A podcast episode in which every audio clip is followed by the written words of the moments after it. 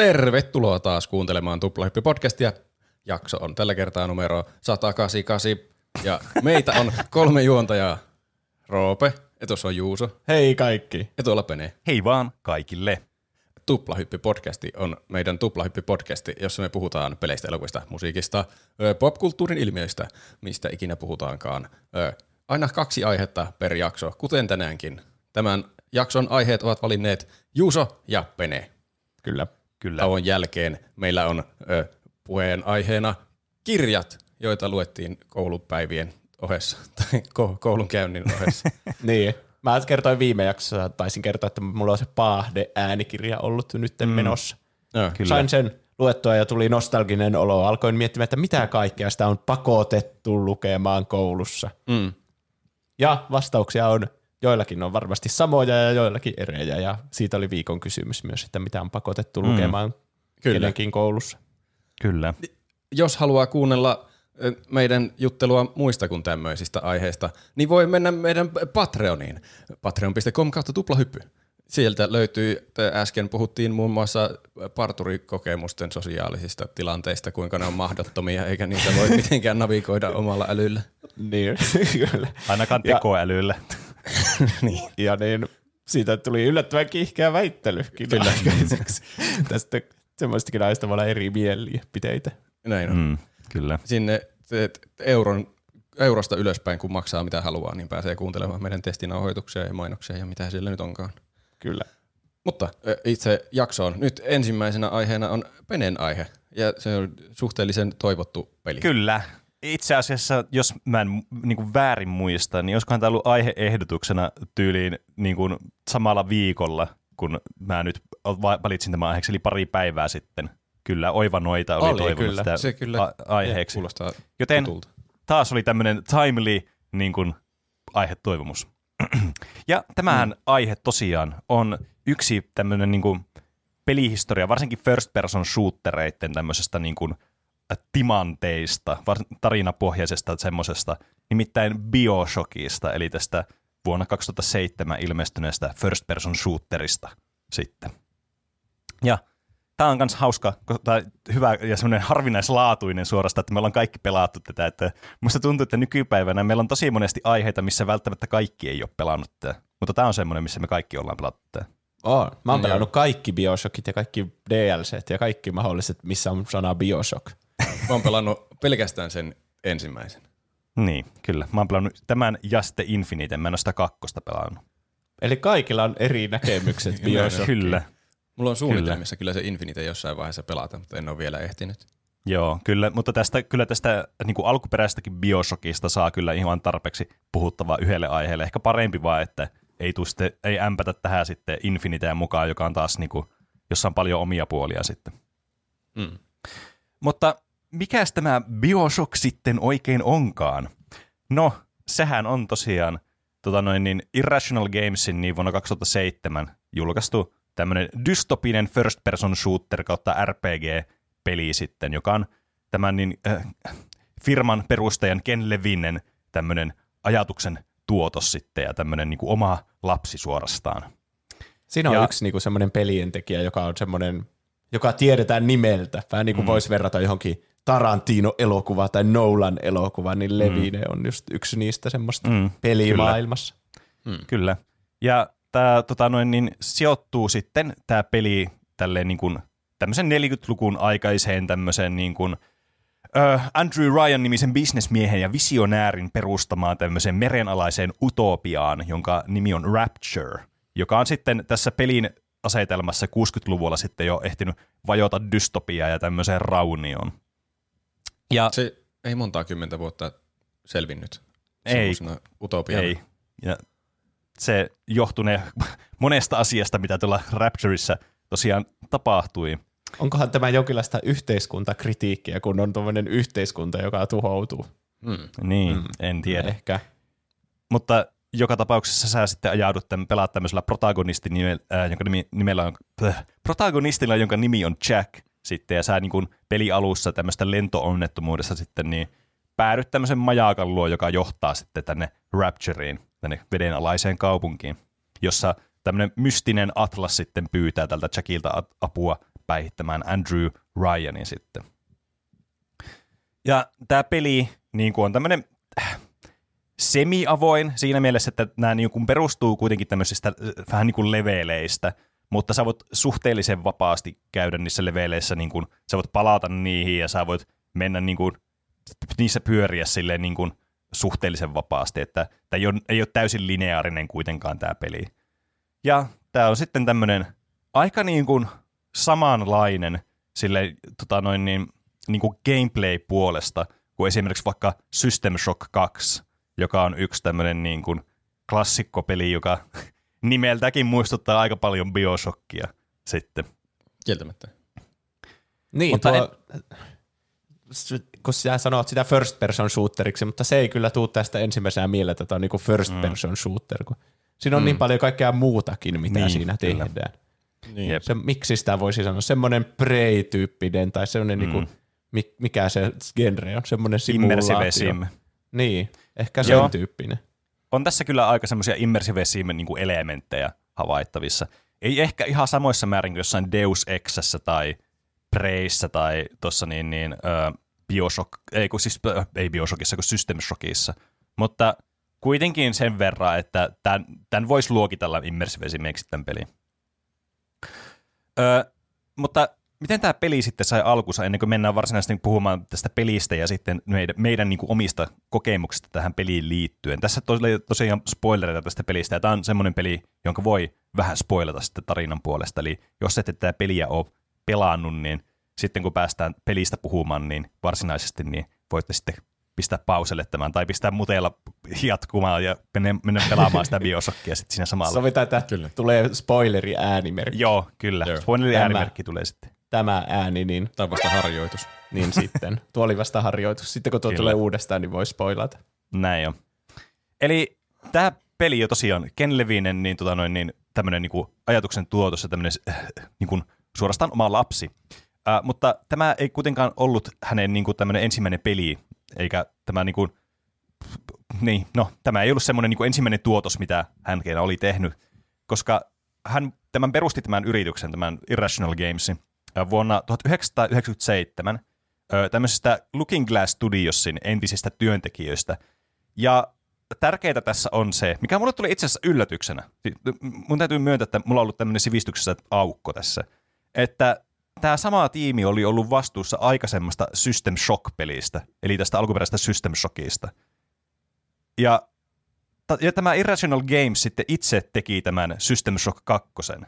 Eli sama firma, mm. joka on sitten tehnyt tämän mm-hmm. tota, BioShockin, niin teki System Shock kaksi. Eli tämä on mun... todellakin niinku semmoinen äh, henkinen jatko-osa niin sitten sille. Mm. Kyllä. Että tämä tuli mulle täytenä yllätyksenä, että mä tiesin, että tämä oli ottanut tämä BioShock paljon vaikutteita System Shockista, mutta mä en ollut tietoinen siitä, että ne on tosiaan tehnyt molemmat pelit. Että se kyllä jokseenkin selittää tätä niin, niin yhteyttä sitten näillä peleillä. Ja ää, tämä siis System Shock kaksi, jonka ne oli siis tehnyt tuolla yhdeksänkymmentäluvulla, niin, niin se sitten sai paljon niin kuin ylistystä kriitikoilta, mutta se ei ollut tämmöinen niin kuin finansikaalinen hitti sitten se peli, jonka syy, josta syystä sitten tämä System Shock kolme ei koskaan lähdetty tekemään sitten julkaisijan näkökulmasta. Se ei ollut tarpeeksi tuottoisa niin kuin, tavallaan niin kuin produkti sitten, mitä lähteä tekemään. Niin nämä sitten päätyi tekemään niin kuin jotakin random muita pelejä, ja osa niistä julkaistiin ja osa ei julkaistu. Osa niin kuin, ei tehty koskaan loppuasti. Muun muassa tuosta Lostista, televisiosarjasta, ymmärtääkseni oli tulossa peliä näiden tekemänä, mutta johtui no. jostakin tämmöisistä niin kuin, ää, tiettäkö, copyright-ongelmista tai jostain tämmöistä trademarkista ja muista, niin ei helvetti, ei koskaan joku... tehty. Ei helvetti, joku on muuten tehnyt T V-sarjan tästä jo, niin me ei, me ei niin, voidakaan tehdä peliä. Ei niin. Sitä mä en tiedä, että onko tässä käynyt sille, että ne ei ole vaan saanut, päässyt, niin kuin ne on tehnyt sitä peliä ja ne ei ole päässyt koskaan sopimukseen sitten näistä niiden oikeuksista, tai onko ne niin kuin oikeudet tuli loppunut, en tiedä mikä tämä on tämä tilanne, mutta joka tapauksessa... Mä oon ruvennut kehittää ja ajatellut, että no kyllä ne hoituu ne oikeudet niin sitten, kun me näytetään tämä peli, niin se on niin hyvä, niin että ne tulee automaattisesti. Mm. Niin, kyllä. Mutta joka tapauksessa tätä ei sitten koskaan tullut, että aika tämmöistä niinku kuoppasta kyytiä oli ollut tällä firmalla sitten. Ja ne päätti sitten, tai Levinen itse, itse halusi sitten, että hei, että mä haluan nyt tehdä tämmöisen System Shock kaksimaisen tämmöisen tosi narratiivisen ja tämmöisen avoimemman niin kuin pelityylin peli, että ne oli ollut aika tämmöisiä, niin kuin, tämmöisiä voitte kuvitella kaksituhattaluvun semmoisia alkupuolen perus semmoista kaurapelejä ja semmoisia, haa, että nämä on tämmöisiä niin kuin tosi lineaarisia ja tosi aika simplistisiä nämä pelit, että tämä ei ollut sitten se visio, mitä Levine halusi itse niin kuin tehdä. Ja vuonna kaksituhattakaksi tämä, sitten, tämä tiimi keksi tämän ydinidean tälle pelille, joka on siis tämä niin kuin premise vähän niin kuin tälle gameplaylle sitten tässä BioShockissa. Eli tässä on niin kuin kolme tämmöistä ryhmittymää, eli tämmöiset on niin kuin resursseja niin kuin omaavat tai keräävät niin kuin tämmöiset työläiset, ja sitten joita taas suojelee tämmöiset niin kuin dedikoidut suojelijat sitten. Ja sitten on vielä tämmöinen kolmas tavallaan ryhmittymä, tämmöiset keräilijät, jotka yrittää sitten niin kuin kerätä näiden niin kuin työläisten sen tuottaman resurssin. Että tässä on tämmöinen kolmia, kolmijako sitten jo niin kuin varhaisessa vaiheessa tätä niin kuin pelin ideointiprosessia jo tullut selväksi, joka sitten myöhemmin myös lopulta päätyi tähän varsinaisen BioShockiin sitten, jossa nämä oli tosiaan Little Sistereitä, Big Daddyjä ja sitten Splicereita niin kuin vastaavasti nämä kaikki kolme ryhmittymää. Mutta, ja tuo on just se semmoinen immersive sim puoli tässä pelissä, kuinka ne sille elää siellä vähän niin kuin keskenään muutenkin, mm. vaikka et sä vaikuttaisi siihen. Niin, joo, että kyllä. Ne alkaa taistelemaan. Eikö ne splicerit halua niitä Little Sistereitä, mutta sitten se Big Daddy suojelee niitä. Joo, kyllä. Ne mm. vähän niin kuin elää siellä keskellä, sitten on kaikenlailla turretteja, mitä ne onkaan siellä. Mm. Niitä lentäviäkin Jep. ammuskelijoita ja kaikkea. Mm, kyllä. Ne elää siellä omaa elämänsä. Mehiläisiä! Mehiläisiä. Varmaan oli mehiläisiä myös. Siinä oli se yksi, t- mit, mitä ne on ne loitsut, ei ne ole loitsuja, mutta niin kun ne mudaa itseään, niin pystyy ampumaan mehiläisiä. Jep, niin, niin oli. Ö, tässä tämä teema kuitenkin, vaikka ei ollut tässä, tai tämä miljöö ei ollut vielä valittu tässä, että ainoastaan tämä niinku premise oli, että tehdään tämmöinen, tämän tyylinen peli. Ja toki alun perin tämä niin kuin estetiikka ja tyyli oli tämmöistä cyberpunk-tyylistä, vähän niin kuin mitä voisi ottaa, tai tämmöistä skifimaista, niin kuin jostain System Shockista, että vähän niin kuin semmoista, jatketaan tällä samalla tämmöisellä linjalla, että oli jotain hakkereita ja tämmöisiä biohakkereita ja muuta vastaavaa. Niin kuin tätä käytettiin jossakin tämmöisessä, kun yritettiin etsiä jotakin julkaisijaa sitten, niin tämmöisissä niin kuin pitcheissä sitten, että vaikka tätä nyt ei varsinaisesti ollut niin kuin sidottu mihinkään teemaan, niin totta kai joku teema piti heittää, että niin kuin tämmöiselle rahoittajille, että hei, että tämmöinen olisi niin kuin yksi mahdollisuus, mitä me voitaisiin tehdä tässä. Hei, nyt on vuosi kaksituhattakaksi. Tiedätkö, mikä on kuuminta hottia? Hakkerit. Kyllä, kyllä, juuri täällä näin. Täällä on musta trenchcoat ja aurinkolasit. Mm, mm, kyllä. Ja tästä myös toki alkoi leviämään huhuja sitten, että System Shock kaksi tämmöinen henkinen jatkaja olisi tulossa, mikä on tietysti aika ymmärrettävää näillä niin kuin tiedoilla tässä vaiheessa. Vuoteen kaksituhattaneljä mennessä ne sitten sai lopulta julkaisija, joka oli two K Games, joka on Take-Twon tytäryhtiö. Mä en tiedä, miksi mä kirjoitin, että se on Take-Two tytäryhtiö. Musta tuntuu, että joka kerta, kun mä puhun ka, niin kuin, äh, two K:sta, niin mulla aina lukee mun muistiinpanossa Take-Twon tytäryhtiö suluissa. Niin kuin se on jotenkin tärkeä osa tätä. Mut siinäpä teille taas. Se on joku tommonen easter egg, että niin. Se tulee ainakin pubivisaan, jos joku tulee. Niin, ehkä, ehkä. Tämä on, tämä on semmoinen, että tentissä tulee joku tärkeä niin. kohta, joka toistaa aina monesti, niin tämä pitää tietää sitten. Niin. Mutta ne tosiaan lupas julkaista tämän pelin pelkästään jo tämän niin kuin, äh, tavallaan pelikonseptin perusteella, eli just tällä aikaisemmin mainittuna, että on näillä työläisiä suojelijoita ja keräilijöitä. Että tämä niin kuin riitti niille, että tämä estetiikan ja miljöön antoi sitten vapaasti, niin kuin, että hei, tehkää mitä te haluatte, mutta pitäkää tämä gameplay niin kuin, tavallaan pohja sitten tällä. Tai tämä niinku asetelma, gameplay-asetelman pohja. Ja näinhän sitten kävi, että tämä Irrational Games sitten alkoi suunnittelemaan sitten kaiken näköisiä tämmöisiä niinku erilaisia visioita, joista sitten tämä alkoi muodostumaan tämä visio tämmöiseksi toisen maailmansodan aikaiseksi tota, ne peliksi, jossa on joku tämmöinen hylätty natsilaboratorio sitten, jossa tämmöisiä niinku jotakin, ihmis, jotakin ihmiskokeita jollakin tämmöisillä mystisillä aineilla ja muuta vastaavaa, ja sitten tämä mennään sitten tutkivaan vuosikymmenten jälkeen sitten, kun sota on päättynyt. Hmm. Mutta tää, tässä Jeks. vähän niin kuin alkaa jo, tämä niin kuin, ei tietystikään vastaa vielä tätä varsinaista teemaa tai tämmöistä niin kuin miljöitä, mikä tässä pelissä on, mutta tämä koko ajan kuitenkin lähenee koko ajan sitä, niin kuin, mitä BioShock on edelleenkin julkaisun jälkeen. Varmaan että, just se plasmidista, onko ne tässä pelissä? Joo, joo, joo. Kyllä. Niin vähän niin kuin se puoli, kun niitä pistellään. Ja mm, sitten niin, niistä kyllä. saa niitä outoja supervoimia. Jep, tommoinen... Ja sitten vähän tuo aika janaa kanssa, että joskus teikö kaksikymmentä-neljäkymmentäluvulla ollaan. Niin. Ja tuommoinen joku hylätty laboratorio. Mm. Tuommoiset hylätty ihmiskoeympäristö on pakosta jotenkin aika pelottava. Mm. Onkohan se ollut mm. alusta asti ideana, että tämä pitää olla pelottava? Vai joo, on se tullut siis, vaan tuossa, että kyllä. Jos tämä liittyy tuommoisiin aiheisiin, niin sitten tämä on vaan pelottava. Kyllä, siis tämä... pääkenttäsuunnittelija Bill Gardneri oli ottanut tosiaan siis paljon vaikutteita muun muassa Resident Evil-sarjasta, että hän kyllä haluttiin tämmöistä pelottavaa, jännittävää tunnelmaa sitten tähän peliin mukaan. Että se oli niinku ihan mm. tietoinen valinta kyllä. Että ei ollut semmoinen, että tästä nyt tuli vahingossa pelo, aika pelottavaa tästä pelistä. Ja onhan niinku, siis kyllähän tämmöiselle genrelle monesti on tyypillistä olla vähän semmoinen niinku, äh, teettekö, unnerving tai semmoinen, että nyt jotenkin ei tunnu tämmöiseltä niin kuin kovin miellyttävältä tämä ympäristö. Että ei se kyllä ole kovin miellyttävä. Että System Shock kaksi, mitä mä muistan sitä joskus pelaaneen, niin sekin on vähän sitten semmoinen, että siinäkin on semmoinen niin kuin kauhu-subteema vähän niin kuin sillä taustalla pyörimässä sitten, vaikka ei varsinaisena kauhupelinä kyllä mitenkään pitäisi sitä peliä. Mutta nämä, niin kuin nämä pelielementit myös alkoi hahmottua näistä ideoista ja just siitä, että kun haluttiin tehdä tämä System Shock kakkosen tämmöistä niin kuin henkistä jatkajaa sitten tässä.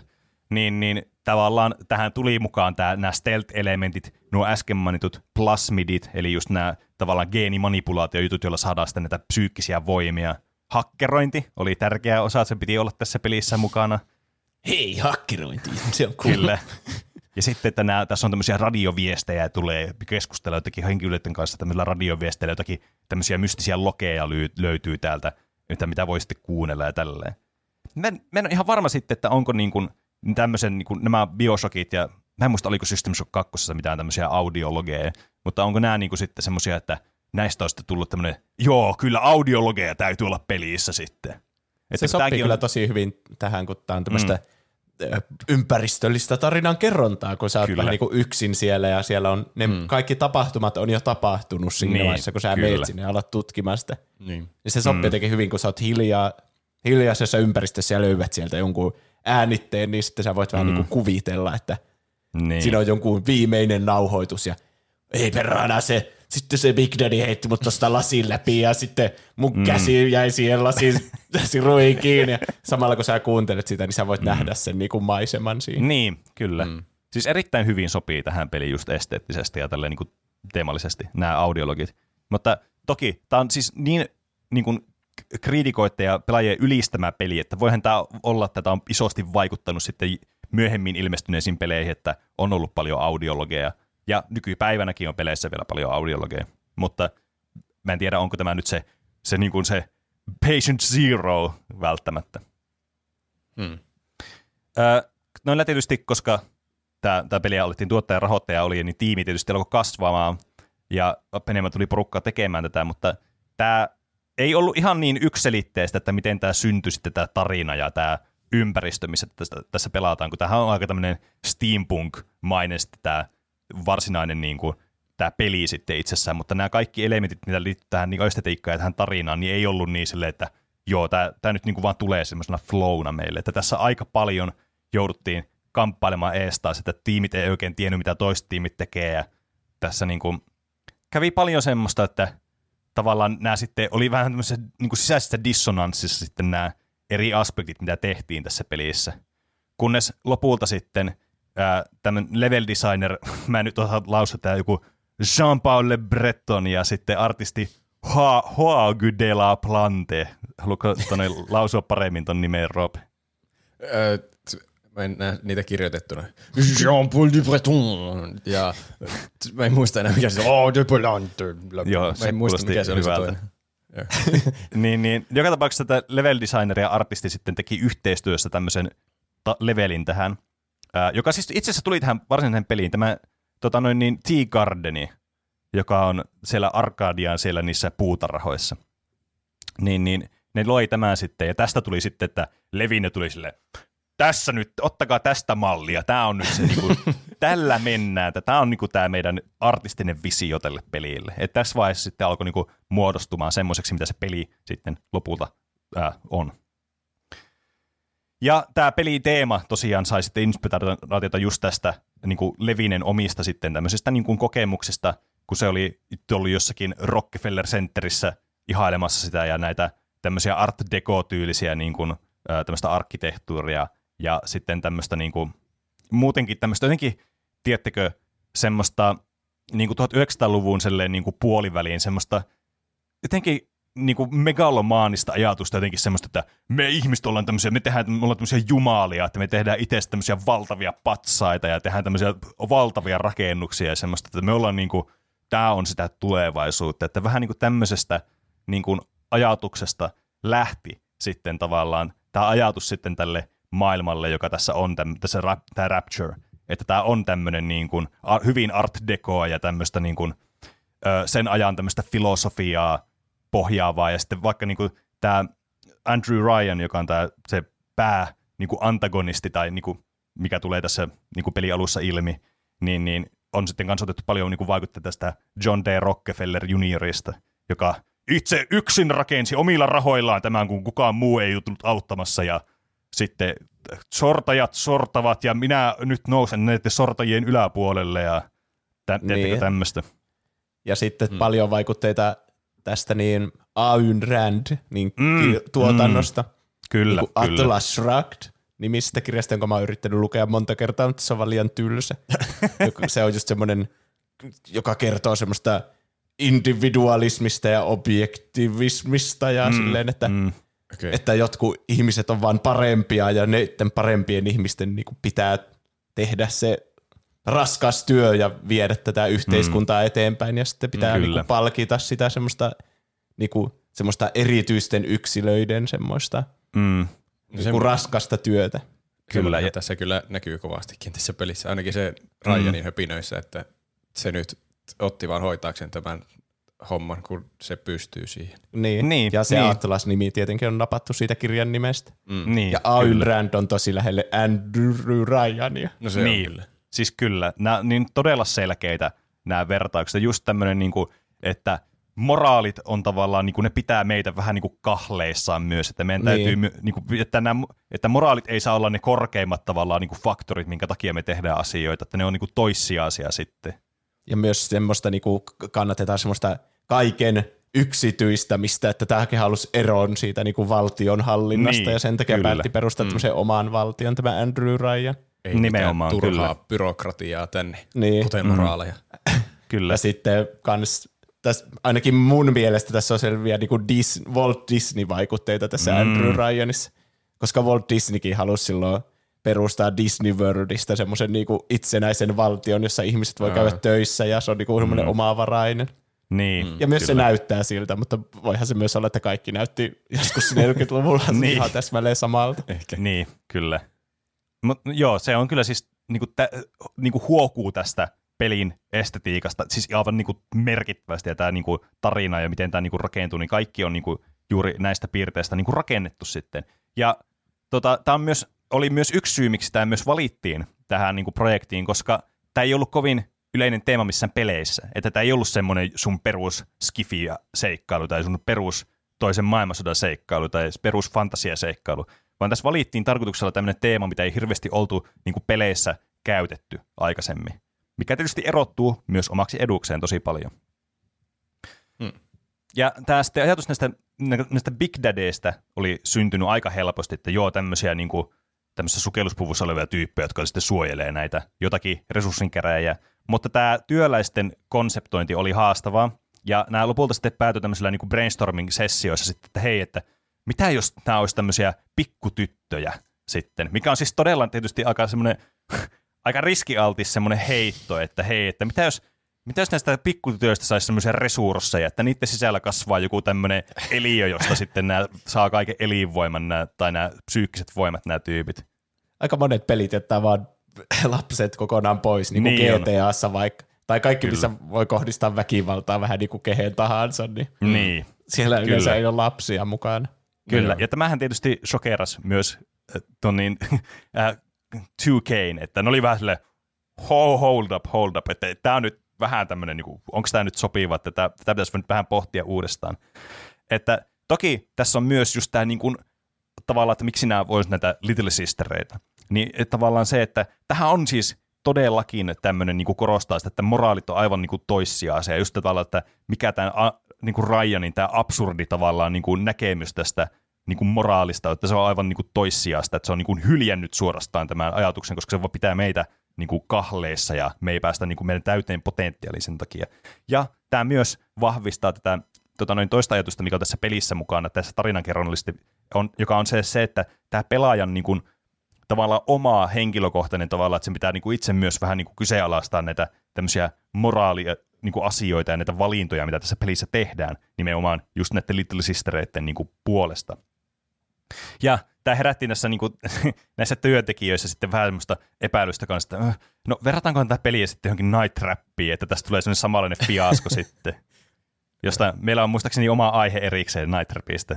Taitaa olla. Että se ei siitä vertauksesta sitten sen enempää, voitte mennä sen kuuntelemaan, sitten se ehkä kertoo vähän paremmin, että mikä tämä vertaus on. Mutta se on kyllä pikkutytöt semmoisissa paikoissa, mihin ne ei kuulu, lisää automaattisesti kauhuelementtiä. Mm, se, niin.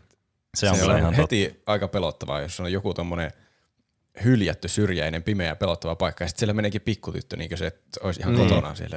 Ei se ole yhtään mukavaa katsottavaa. Lapset niin. Ylipäätään aina kauhuelokuvissa ne pahimmat. Niin, niin on. Se on ihan totta. Tietää, että tuo on jotenkin riivattu ja se tappaa, mutta mm. hetkenä minä hyvänsä. Niin. Jep. Mutta joka tapauksessa, koska tämä oli aika tämmöinen, niin kuin, tämä on first person shooteri kuitenkin, sitten valittiin, että joo, näistä resursseja saa näistä lapsista. Niin vähän semmoinen, että tämä herätti tässä two K Gamesissa semmoista, että okei, okei, te voitte tehdä näin, mutta näillä ehdoilla. Ja näitä ehtoja oli muun muassa se, että tämän pelaajan täytyy päihittää tämä Big Daddy ennen kuin se voi harvestoida tämän Adamin tästä tota, tytöstä, eli tämmöisen niin kuin, psyykeresurssi. Vai, tai sitten tota noin, niin se voi pelastaa sitten se tytö. Tässä on tär- täytyy olla joku tämmöinen valinta. Ja tavallaan tämä ei ollut se niinku alkuperäinen niinku ajatus, mikä sitten oli tällä Levinellä, että ei, et, ei, että ei, että tämä nyt ei jotenkin niinku sovi tähän, että tässä täytyy olla tämmöinen niinku välihaaste, että sä et voi vaan niinku mennä ja joinkata sitä, sitä, sitä resursseja, vaan että sun pitää täystellä, taistella tämmöistä bossia vastaan sitten vähän niinku. Ja se myös vaati sen, tämä two K, että tässä on useampi loppu, jotta pelaajalle on ilmiselvää, että kumpi on niin kuin hyvä ja kumpi on pahaa mm, valinta aa, sitten. Niin ne on kyllä semmoiset asiat, mitkä tosi, mun mielestä ne ei sovi tähän muuhun peliin, että ei. Jotenkin tuntuu loogiselta, että ne on just jonkun julkaisijan vaatimuksia, eikä sen mm. Levinen, ne ei niin. sovi siihen muuhun visioon mun mielestä. Ei aina. Niin. Ja se on, siis syy on juuri se, koska tämä Levine ei halunnut nimenomaan montaa loppua tähän peliin, vaan se halusi nimenomaan semmoisen tulkinnanvaraisen lop- lopun, joka jättää niinku pelaajan sitten pohtimaan tätä tarinaa enemmän, että moraalisia niinku valintoja, mitä se on tehnyt tämän pelin aikana enemmän, eikä semmoista, mm. että aah, pelastit nämä pikkusiskot ja sitten aah, oletkin todella hyvä ihminen, aah. Tai sitten olet maailman pahin ihminen ja aiheutit ydinsodan, kun et pelastanut näitä tai jotain. Siis, aivan, siis, josta kyllä alkaako, huokuu just, että tuo on niin, niin päälle liimattu osuus tätä peliä valitettavasti. Alkaako meillä lentelee spoilereita ennen kuin me, uno, me muistettiin laittaa se pring? No ei kai me mitään tarkoilla vielä, se, mitään spoilattu. Se, niin. Okay. Tässä on kaksi, kaksi, periaatteessa kaksi loppua tai kolme. Mm. Ja ne on niin semmoiset päivä ja yö, kun voi vain olla, ja ne niin. riippuu niin pienistä asioista. Niin kyllä, niin, ja että... ne on kuitenkin niin tavallaan minimaalinen osa tätä tarinan no, niin kuin, merkityksellisyyttä, koska tämä tarina on tässä itse pelissä, eikä siinä lopussa. Koska mm. se loppu on, no mennään siihen kohta, minkälainen se on. Ö, mutta joka tapauksessa tämä niin kuin, tosiaan niin, no tämä oikeastaan niin kuin, tämä alkoi kehittyä sitten ja kohta olemaan valmis niin kuin julkaisuun sitten tämä peli, mutta nämä pelitestaukset tai pelitestaajat niin kuin antoi aika negatiivista palautetta tästä ennen julkaisua, ää, joihin tämä kyllä tämä Irrational Games sitten paljon niin kuin hyötti, että hei, nyt täytyy sitten keskittyä näihin asioihin, ja se tietysti johtaa tähän mahtavaan pelimaailman niin kuin ilmiöön, eli tähän crunchiin, että sitten alettiin kyllä niin kuin crunchaamaan niitä tunteja oikein huolella, ja tehtiin ylitöitä aivan järkyttäviä määriä, ja pelin Vi, niin kuin julkaisua viivytettiin kolme kuukautta sen takia, että niin kuin pakko saa kaikki laitettua tähän kasaan nyt ja kauhea paine päälle ja muuta. Ja muun muassa näistä, niin kuin mitä, mistä valitettiin, oli se, että esimerkiksi vaikka jotenkin Atlaksen ääninäyttely kuul, vaikutti jotenkin epäluotettavalta, jonka takia sitä piti vaihtaa tämmöiseen irlantilaiseen aksenttiin, että se lisäisi luottamusta sitten tähän pelaajaan, mikä on mun mielestä niinku huvittava tämmöinen detalje, mikä oli pelaajien mielestä niinku ei hyvä asia tässä pelissä. Tänään opin, että irlantilaiset on jotenkin erityisen luotettavia. Niin, kyllä. Ohoi, me. Miten, minkälainen on aksentti niillä? Mä en edes lähde yrittämään, koska mä butcheran sen joka tapauksessa. Hauskaa ajatella, että se ääninäyttelijä ei varmaan miettinyt koko asiaa yhtään, mutta sitten se saa kuulla jälkeen, että sä kuulostit liian epäluotettavalta, niin me niin, poistettiin sut koko pelistä. Jep. Voi helvetti. Mm, siinä meni, teet työtä jollain tarkoitus. Toivottavasti sai palkan sentään. Eiköhän. Mm. Ja myöskään tämä Jack ei näiden työntekijöiden mielestä tuntunut samaistuttavalta hahmolta, niin tähän lisättiin tämä alkukutsiin, mitä vastaan Levin on, koska se ei tykännyt näistä katsiineista ylipäätänsä. Niin, niin tähän lisättiin tämä, että tavallaan tämä lentokone tippuu ja sitten tavallaan sä, niin kun, sut sijoitetaan johonkin kontekstiin vähän, niin kun, mitä tässä tapahtuu, eikä vaan sille, että sä aloitat sieltä suoraan sieltä Rapturesta tämän pelin. Ja kaikesta huolimatta tavallaan, miten paljon tässä oli tehty töitä ja miten niin kuin, tämmöisiä uusia ajatuksia ja muita oli viety tähän, niin tämä alkoi niin kuin, herättää sitten epätoivoa näissä niin kuin Irrational Gamesin työntekijöissä. Että tämä alkoi tuntumaan siltä, että tämä peli ei tule menestymään niin kuin, laisinkaan. Että tässä tulee semmoista System Shock kaksi -vibat, että ei tämä niin kuin, myy ollenkaan ja tämä on sitten tämä homma niin sanotusti tässä. Mikä tietysti oli aivan täysin vastoin, mitä kävi oikeasti. Eli siis tämä pelihän sai siis aivan yltäkyllä sen positiivisen vastaanoton, ja sitä pidetään edelleenkin yhtenä tämmöistä niinku parhaista peleistä. Sen Metascore taitaa olla joku yhdeksänkymmentäkuusi sadasta tyyli vieläkin, ja se on siellä mm. aivan niinku kärki lukemissa sitten. Ja tämä pe, peli kehuttiin nimenomaan just siitä, että tässä on tosi tämmöisiä aikuismaisia teemoja, ja se on tosi virkistävää, ja tämä estetiikka on tämmöistä, mitä ei ollut aikaisemmin niinku monessa pelissä ollut sitten. Ja olihan tämä aika tämmöinen niinku, äh, siinä mielessä tämmöinen niinku, iso peli ja semmoinen, niin kuin, tässä oli paljon ideoita laitettu tähän peliin ja paljon tämmöistä, niin kuin, ää, tämmöisiä konsepteja ja semmoisia niin kuin, asioita, jotka vaan niin kuin, tuntuu ehkä irrallisilta. Meillä on tämmöinen first person shooter R P G tämmöisessä vedenalaisessa kaupungissa ja siinä on vähän tämmöisiä kauhuelementtejä mukana ja tässä on tämmöistä niin kuin, moraalisia kysymyksiä. Tässä on niin kuin, todella paljon laitettu tämmöiseen pakettiin ja nämä kaikki palaset kuitenkin toimi todella hyvin toisessa kanssa, joka sitten vetosi just nimenomaan ihmisiin. Toki tämä sai sitten osakseen myös kritiikkiä muun muassa juuri tästä moraalisesta valinnasta, mikä oli tämän two K niin kuin tarjoama sitten pelaajille. Et muun muassa Jonathan Blow, jonka muistatte ehkä jaksosta The Witness, niin sanoi muun muassa, että tämä, tämä niin kuin moraalinen valinta, niin kuin mitä tässä onnettiin tälle pelaajalle, että just, että haluatko pelastaa vai harvestoida nämä tytöt, niin oli huono, koska tavallaan sillä ei ollut mitään niin kuin vaikutusta sen pelin kannalta, ja sitten se vaan lopussa vaan silleen plömp, tässä nyt oli tämä, että hei, mm. että sulla ei kerrottu oikeastaan, että mitä väliä tällä on tällä jutulla, ja sitten lopussa sillä olikin merkitystä, ja tämmöisellä tosi teennäisellä tavalla, että se ei tuntunut semmoiselta niin autenttiselta osalta tavallaan sitä maailmaa sitten. Ja sitten tästä koko kritiikistä on syntynyt se termi, se ludon narratiivinen dissonanssi, juuri niin kuin tämän, tästä pelistä, ja juuri mm. siitä liittyen niihin pikkutyttöjen harvestaamiseen. Mm. Miltäköhän tuntuu käsikirjoittajasta, kun se on tehnyt mahtavan pelin, ja sitten joku pukumies ylempää on sanonut, että tämä ominaisuus siinä täytyy olla, ja sitten se on justiin, missä sitä kritisoidaan. Niin. Ainut kritiikin kohde. Se on niinku varmaan pahin semmoinen, niinku mikä voi tulla semmoinen, sii, mähän olin oikeas. Niin. Mä menin siis sille managementille silleen, miten se on saatana. Mä niin. vaadin korvauksia, kun mun työ butcherattiin tälle. Meillä niin. oli yksi ryhmätyö koulussa, missä mä ja yksi toinen tyyppi tehtiin melkein kaikki työ siitä työstä, tai kaikki, siinä piti tehdä semmoinen diaesitys, niin me tehtiin ne kaikki diat. Ja sitten se kolmas kaveri oli aina, että no mun pitää lähteä, mä en nyt ei olla tässä. Ja sitten se tuli silloin viimeisenä päivänä, että pitäisikö tehdä silloin, kun mä tein niin vähän näitä dioja, niin mä voin esittää suurimman osan näistä. Ja sitten me esitettiin ne jotenkin ristiin sillä, että me ei esitetty niitä, mitä me oltiin itse tehty. Ja sitten siellä oli jotakin ihme virheitä niissä dioissa, mitä mä selitin, että oli käytetty jotakin väärää sanaa, niin kuin calculate ja count on eri asia. Tuli opettajalta kommentti sitten mulle sähköpostilla, että Roopelle huomioksi, että oho, nämä sanat ei tarkoita samaa. Wow. Nyt se ei ollut edes minun dia. Siin, nyt traumat palaa taas, herra jumala. Vähän ärsyttää. Sano sen koko nimin, niin vi- vihataan sitä yhdessä. En uskalla. Mä voin sanoa, tämä on uskallaan väärä sana, mä en muista sen koko nimeä. niin, muuten kyllä. Mikä ei ole se roolia muuten tässä. Niin, joksaa muuten täysin tälle. Mä luulen, että se etunimi oli jo Peetu. Ainakin... Vitun Peetu. Niin, vitun niin. Peetu. Vähän tuolla on ärsyttävää. Kyllä aina pitää pitää kiinni omasta dioista. Niin, olisi, niin. Se on, mä oon jälkeenpäin miettinyt, että olisi pitänyt sanoa, että mitä et esitä. Minä esitän itse nämä diat. Niin. Niin. Mä siinä vaiheessa mietin vaan, että no eipä tarvii itse esittää näitä, niitä win-win. Mutta se niin. oli huono idea jälkeenpäin. Se olikin lose-lose sulle. Niin, mm. perkele. Mm. Mutta niin tosiaan tämä peli sitten on tämmöinen niinku first person shooteri, jos, jossa siis niinku on tämmöisiä niinku aseita, niin kuin first person shooterissa nyt luonnollisesti on.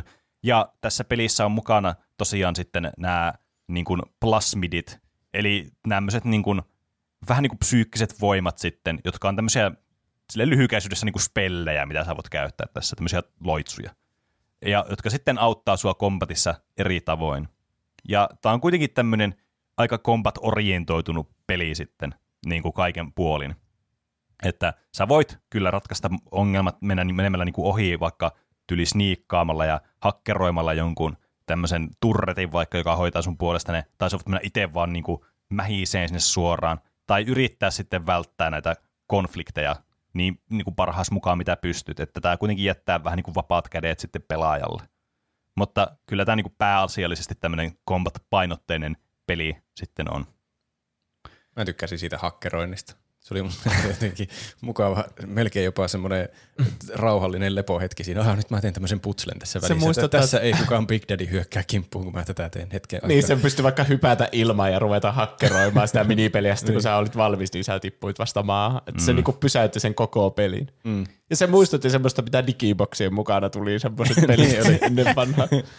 Se oli Joo. mukava, semmoinen rentouttava pieni minipeli siinä. Joo, siis, on, siis tässä on tää hakkerointiminipeli tässä mukana, joka on tämmöinen Pipemania-tyylinen, missä siis sä laitat tämmöisiä, niinku, tämmöisiä just niitä putkia, jossa tulee jotain nestettä, sun pitää niinku yhdistellä niitä putkia tai käännellä niitä, että se neste menee yhdestä kohtaa sinne toiseen kohtaan, sitten se koko ajan tulee sieltä, että sun pitää niinku olla nopea myös, että sä et voi vaan miettiä sitä ratkaisua ja sitten vasta, niinku, että aha okei, tälleen tämä menee ja sitten se vesi tulee, vaan se koko ajan vähän niinku tulee sieltä. Vai mm. oliko se sähköä, en mä nyt muista mitä se tässä oli. Jotakin Mutta, nestettä se mun mielestä oli. Niin, niin munkin mielestä. Mutta mä olen miettinyt, mitkä idea tässäkin on ollut, mutta varmaan se oli. Vedellä. En, en niin. ole kyllä edes varmaan. Nyt se alkaa kuulostaa mustakin oudolta. Mun Mut mäkin muistelin, että se oli nestettä. Niin, niin. mäkin muistelin. Mutta joka tapauksessa tämä on jotenkin vähän niin kuin kans, että tämä tuntuu todella jotenkin irralliselta tässä pelissä, tämä hakkerointimini. Se ei, niin kuin, se ei loukannut mua millään niin kuin fyysisellä tasolla, mutta kyllä mä vähän niin kuin olin silleen, mm, että tämä ei ole ehkä semmoinen niin kuin hienostunein tapa tehdä tämmöistä hakkerointia. Mm. Joo, mutta, en mä tiedä, kuuluuko se niin, siihen muuhun peliin tai sopiiko se mm. täydellisesti, mutta mä tykkäsin niistä pienistä putsle-hetkistä. Niin, kyllä. Mutta, Vaikka ne varm... olikin välillä kuumottavia, kun sieltä tulee joku hälytys ja sitten kaikki pikkelit hyökkää kimppuun. niin, niin, kyllä. Mutta me voitaisiin varmaan alkaa mennä näille spoileriosioille nyt tässä vaiheessa, että koska niitä varmaan kohta väistämättä tulee vahingossakin. Eli jos ette ole pelannut tätä peliä ja haluatte kokea tämän niin kuin aivan ilman mitään spoilereita, niin nyt on aika pistää sitten tämä muteelle tämä meidän jakso, kunnes tulee mainoskatko. Siinä oli äänimerkki. Se oli hyvä Kyllä. äänimerkki. Eli mitä mieltä te ootte tästä pelistä? Aloittaa heti tällä kaikista tärkeimmällä kysymyksellä. Ja kärjistetyimmällä kysymyksellä. Tämähän on sikaan hyvä peli. Niin. Mm. Mä pelasin tämän niin myöhään, että mä en tiedä, onko tämä sikaa hyvä peli. Mä sanoin, että tämä oli tosi hyvä peli. Mm. Mutta en tiedä, se oli, se oli jotenkin niin hypetetty, että mun odotukset oli ehkä liian korkealla. Että niin. ei se, mm. Kun pelasin niin tässä vaiheessa elämää, niin se ei ehkä ollut niin mullistava kuin mitä se oli silloin kaksituhattaseitsemän, kun muut on pelannut sen. Se varmaan, kun niin. se kaksituhattaseitsemän varmasti on tuntunut erittäin mullistavalta idealta se, että sä vähän niin kuin teet niitä, mitä sun pitää tehdä siinä pelissä koko ajan. Niin, koska se on peli. Niin totta kai mm. sä teet, mitä se tyyppi sanoo ja mitä ne kaikki objektiivit niin. tekstit siinä sanoo. Niin, kyllä. Ja sitten sulta vetää matto alta, että haha, olemme hallinneet mieltäsi koko ajan tällä koodisanalla ja tälle. Mm. Se on kyllä. todella ovella twisti kyllä, varsinkin niin vuonna kaksituhattaseitsemän. Joo, kyllä. Se on kyllä. Se, niin. se on varmaan yksi osa kans, miksi tämä ei ollut niin uskomaton kokemus kuin mitä mä toivoin, koska mä tiesin, että tässä jossakin välissä tulee joku twisti, niin sitten mä koko ajan niin. ootan sitä twistiä ja sitten se on vaan, että ah, no nyt se tuli se twisti. Ihan hauska twisti. Mutta se niin. ei ole semmoinen, että mitä tässä oli tämmöinen twisti, uskomatonta. Niin, niin kyllä. Totta. Se onko se, että koko ajan tässä pedataan tätä Andrew Ryania niin kuin siinä pelin päävihollisena tai sun niin kuin, protagonistin päävastustajana tässä ja sitten kun käykin ilmi, että sua onkin pelattu niin kuin pelinappulaa tässä koko ajan, tämän niin Fontainen toimesta eli Atlaksen toimesta, niin, niin tämä kyllä, niin kuin, siis kyllä pisti semmoiset, että oh, vitsi tätä on siisti niin kuin twisti. Ja juuri tuo hyvä niin kuin huomio tuo Juuso, että tämä on aika tämmöinen metatason vitsi, tai vitsi, metatason tämmöinen twisti kanssa. Että tässä tulee just semmoinen olo, että tässä niin kuin, tämä narratiivi nyt niin kuin, vähän niin kuin, tämä menee pidemmälle kuin tämä peli varsinaisesti. Että tässä niin kuin, tämä itse pelaamisen konseptikin vähän niin kuin kyseenalaistetaan, että ahaa, me muuten tehdään aina nämä asiat tälleen niin kuin, vaan mitä meille sanotaan, eikä me niin kuin ajatella yhtään tätä sen kummemmin tätä asiaa. Hmm. Niin. Minä en enää tottele, pleikkari kiinni äh, niin. ulos katselemaan kukkia. Niin, mutta sitten kun tuota visiota ne ei saanut jotenkin, se ei saanut jotenkin toteutettua sitä visiota niin kuin täydellisesti, niin kuin se olisi halunnut varmasti. Koska mm. sitten kun, miksi niissä pikkutytöissä tulee se valinta? Ihan outoa, niin. että se on täh- niin kuin muuten komentelee sitä, että sen pitää tehdä ne kaikki asiat siinä järjestyksessä, mitä se tekee. Mm. Että se tappaisi sen Andrew Ryanin. Mutta sitten kun on se kyse niistä Little Sistereistä, niin joo, sä voit harvestaa ne tai... Niin, ei harvesta, niin ihan sama mulle. Tai sille, niin, kyllä. Se jotenkin sovi niin. yhtään mun mielestä siihen muuten. Kyllä. Mm. Se just sotii sitä ajatusta vastaan, että joku toinen niin kuin, on vastuussa siitä tavallaan sun, asia, sun niin kuin, tekemisestä, vaikka sä kuvittelet itse olevasi niin kuin, vastuussa niistä sun asioista, mitä niin. sä teet. Ja mun mielestä tuo teema olisi voinut jotenkin viedä pitemmälle, että ei olisi mitään eri loppuratkaisuja, vaan olisi vaan yksi, ja sitten sä voit miettiä, että Hmm, mä vähän niin kuin pääsin vapaaksi siitä hallinnasta, mutta ollaanko me ikinä oikeasti vapaita, niin. kun me tehdään niin, ja kuitenkin. Minkälaisen hinnan sä oot maksanut siitä, että sä oot päässyt siihen? Kun kuitenkin, että onko vapaata tahtoa olemassa, niin, niin sehän on semmoinen, mitä kaikki miettii, että mm. mehän tehdään vaan meidän valinnat niin kuin mm. siihen perusteen, mikä meidän paras tietämys on. Tekeekö niin, kukaan oikeasti kyllä. autonomisia päätöksiä? Niin. Kaikki mm. vaikuttaa vaan kaikkeen. Ja samalla lailla, kun se Atlas paljastuu pahikseksi, niin silti sä jatkoit sitten niinku toisen tyypin ohjeiden noudattamista vaan. Mm. Mm. Ja niin. sitten siinä tuli se pelin tylsin pätkä sen jälkeen, kun se oli paljastunut se twisti ja sitten sä valmistaudut kohtaamaan sen Atlaksen. Niin. Mä vähän jopa Joo. petyin, että kun se tuli, että aha, nyt tässä on tämmöinen, tämä on selvästi tämä loppukohtaus ja tässä tulee tämä twisti. Oo, uskomaton, se oli hyvä twisti. Ja sitten tuleekin, että no niin, olet noin puolessa välissä peliä. Mitä? Niin. Mä pitää näin paljon tunteja jäljelle, herra jumala. Niin, niin. Sain myös sitten grindattua sen loppuun asti. Joo, ja se on vielä niin kuin peli niin kuin gameplayltään, se loppu on vielä niin kuin kaikista semmoista tuskasinta. Niin kuin, siinä on muun muassa escort-missio laitettu sinne loppuun, missä sun pitää niin. vaan mennä sinne Ai ja tehdä niin, niitä, ne Little Sisterit siellä availla, niitä sulla oli niitä ovia.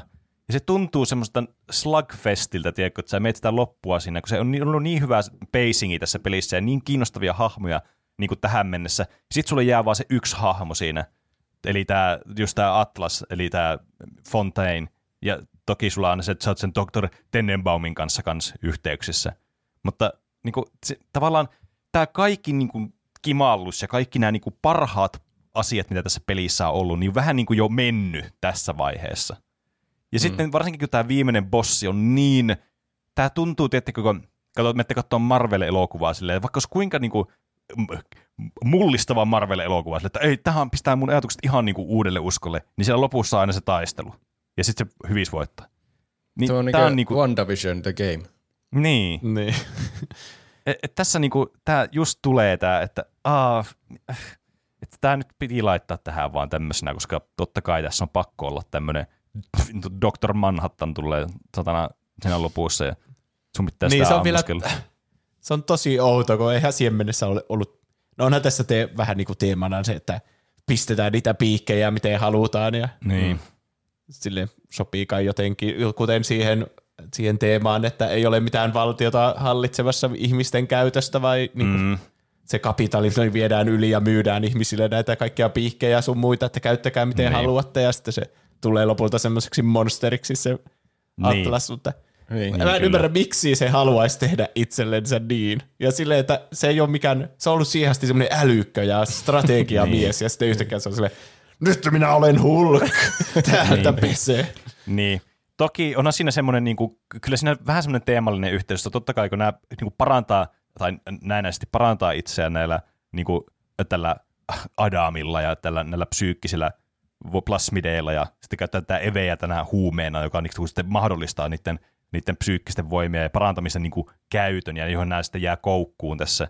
Mutta niin kuin, tavallaan, että okei, se on niin kuin koko ajan haluat, haluat himoitset tätä enemmän tätä voimaa ja voimaa itsellä, haluat olla se, niin kuin, se suorastaan niin kuin Jumala tässä, niin kyllähän, tämä, niin kuin, kyllähän nämä niin kuin teemat silleen mätsää tähän, mutta jotenkin se tuntuu vaan sinne, tulee semmoinen, että se ei kuitenkaan niin kuin sovi sitten siihen loppuun, se tuntuu jotenkin niin päälle liimatulta sitten, että et mm. mä en niin kuin ymmärrä, että miten tämä, niin kuin, että onkohan tässä niin kuin alun perin sitten ollut tavallaan niin kuin jokinlainen erilainen ajatus tälle lopulle, vai onko tämä se, minkä takia sitten nämä työntekijät olleet sille, että ei vitsi, tämä ei tule, tämä, vittu, tämä ei tule menestyyn tämä peli.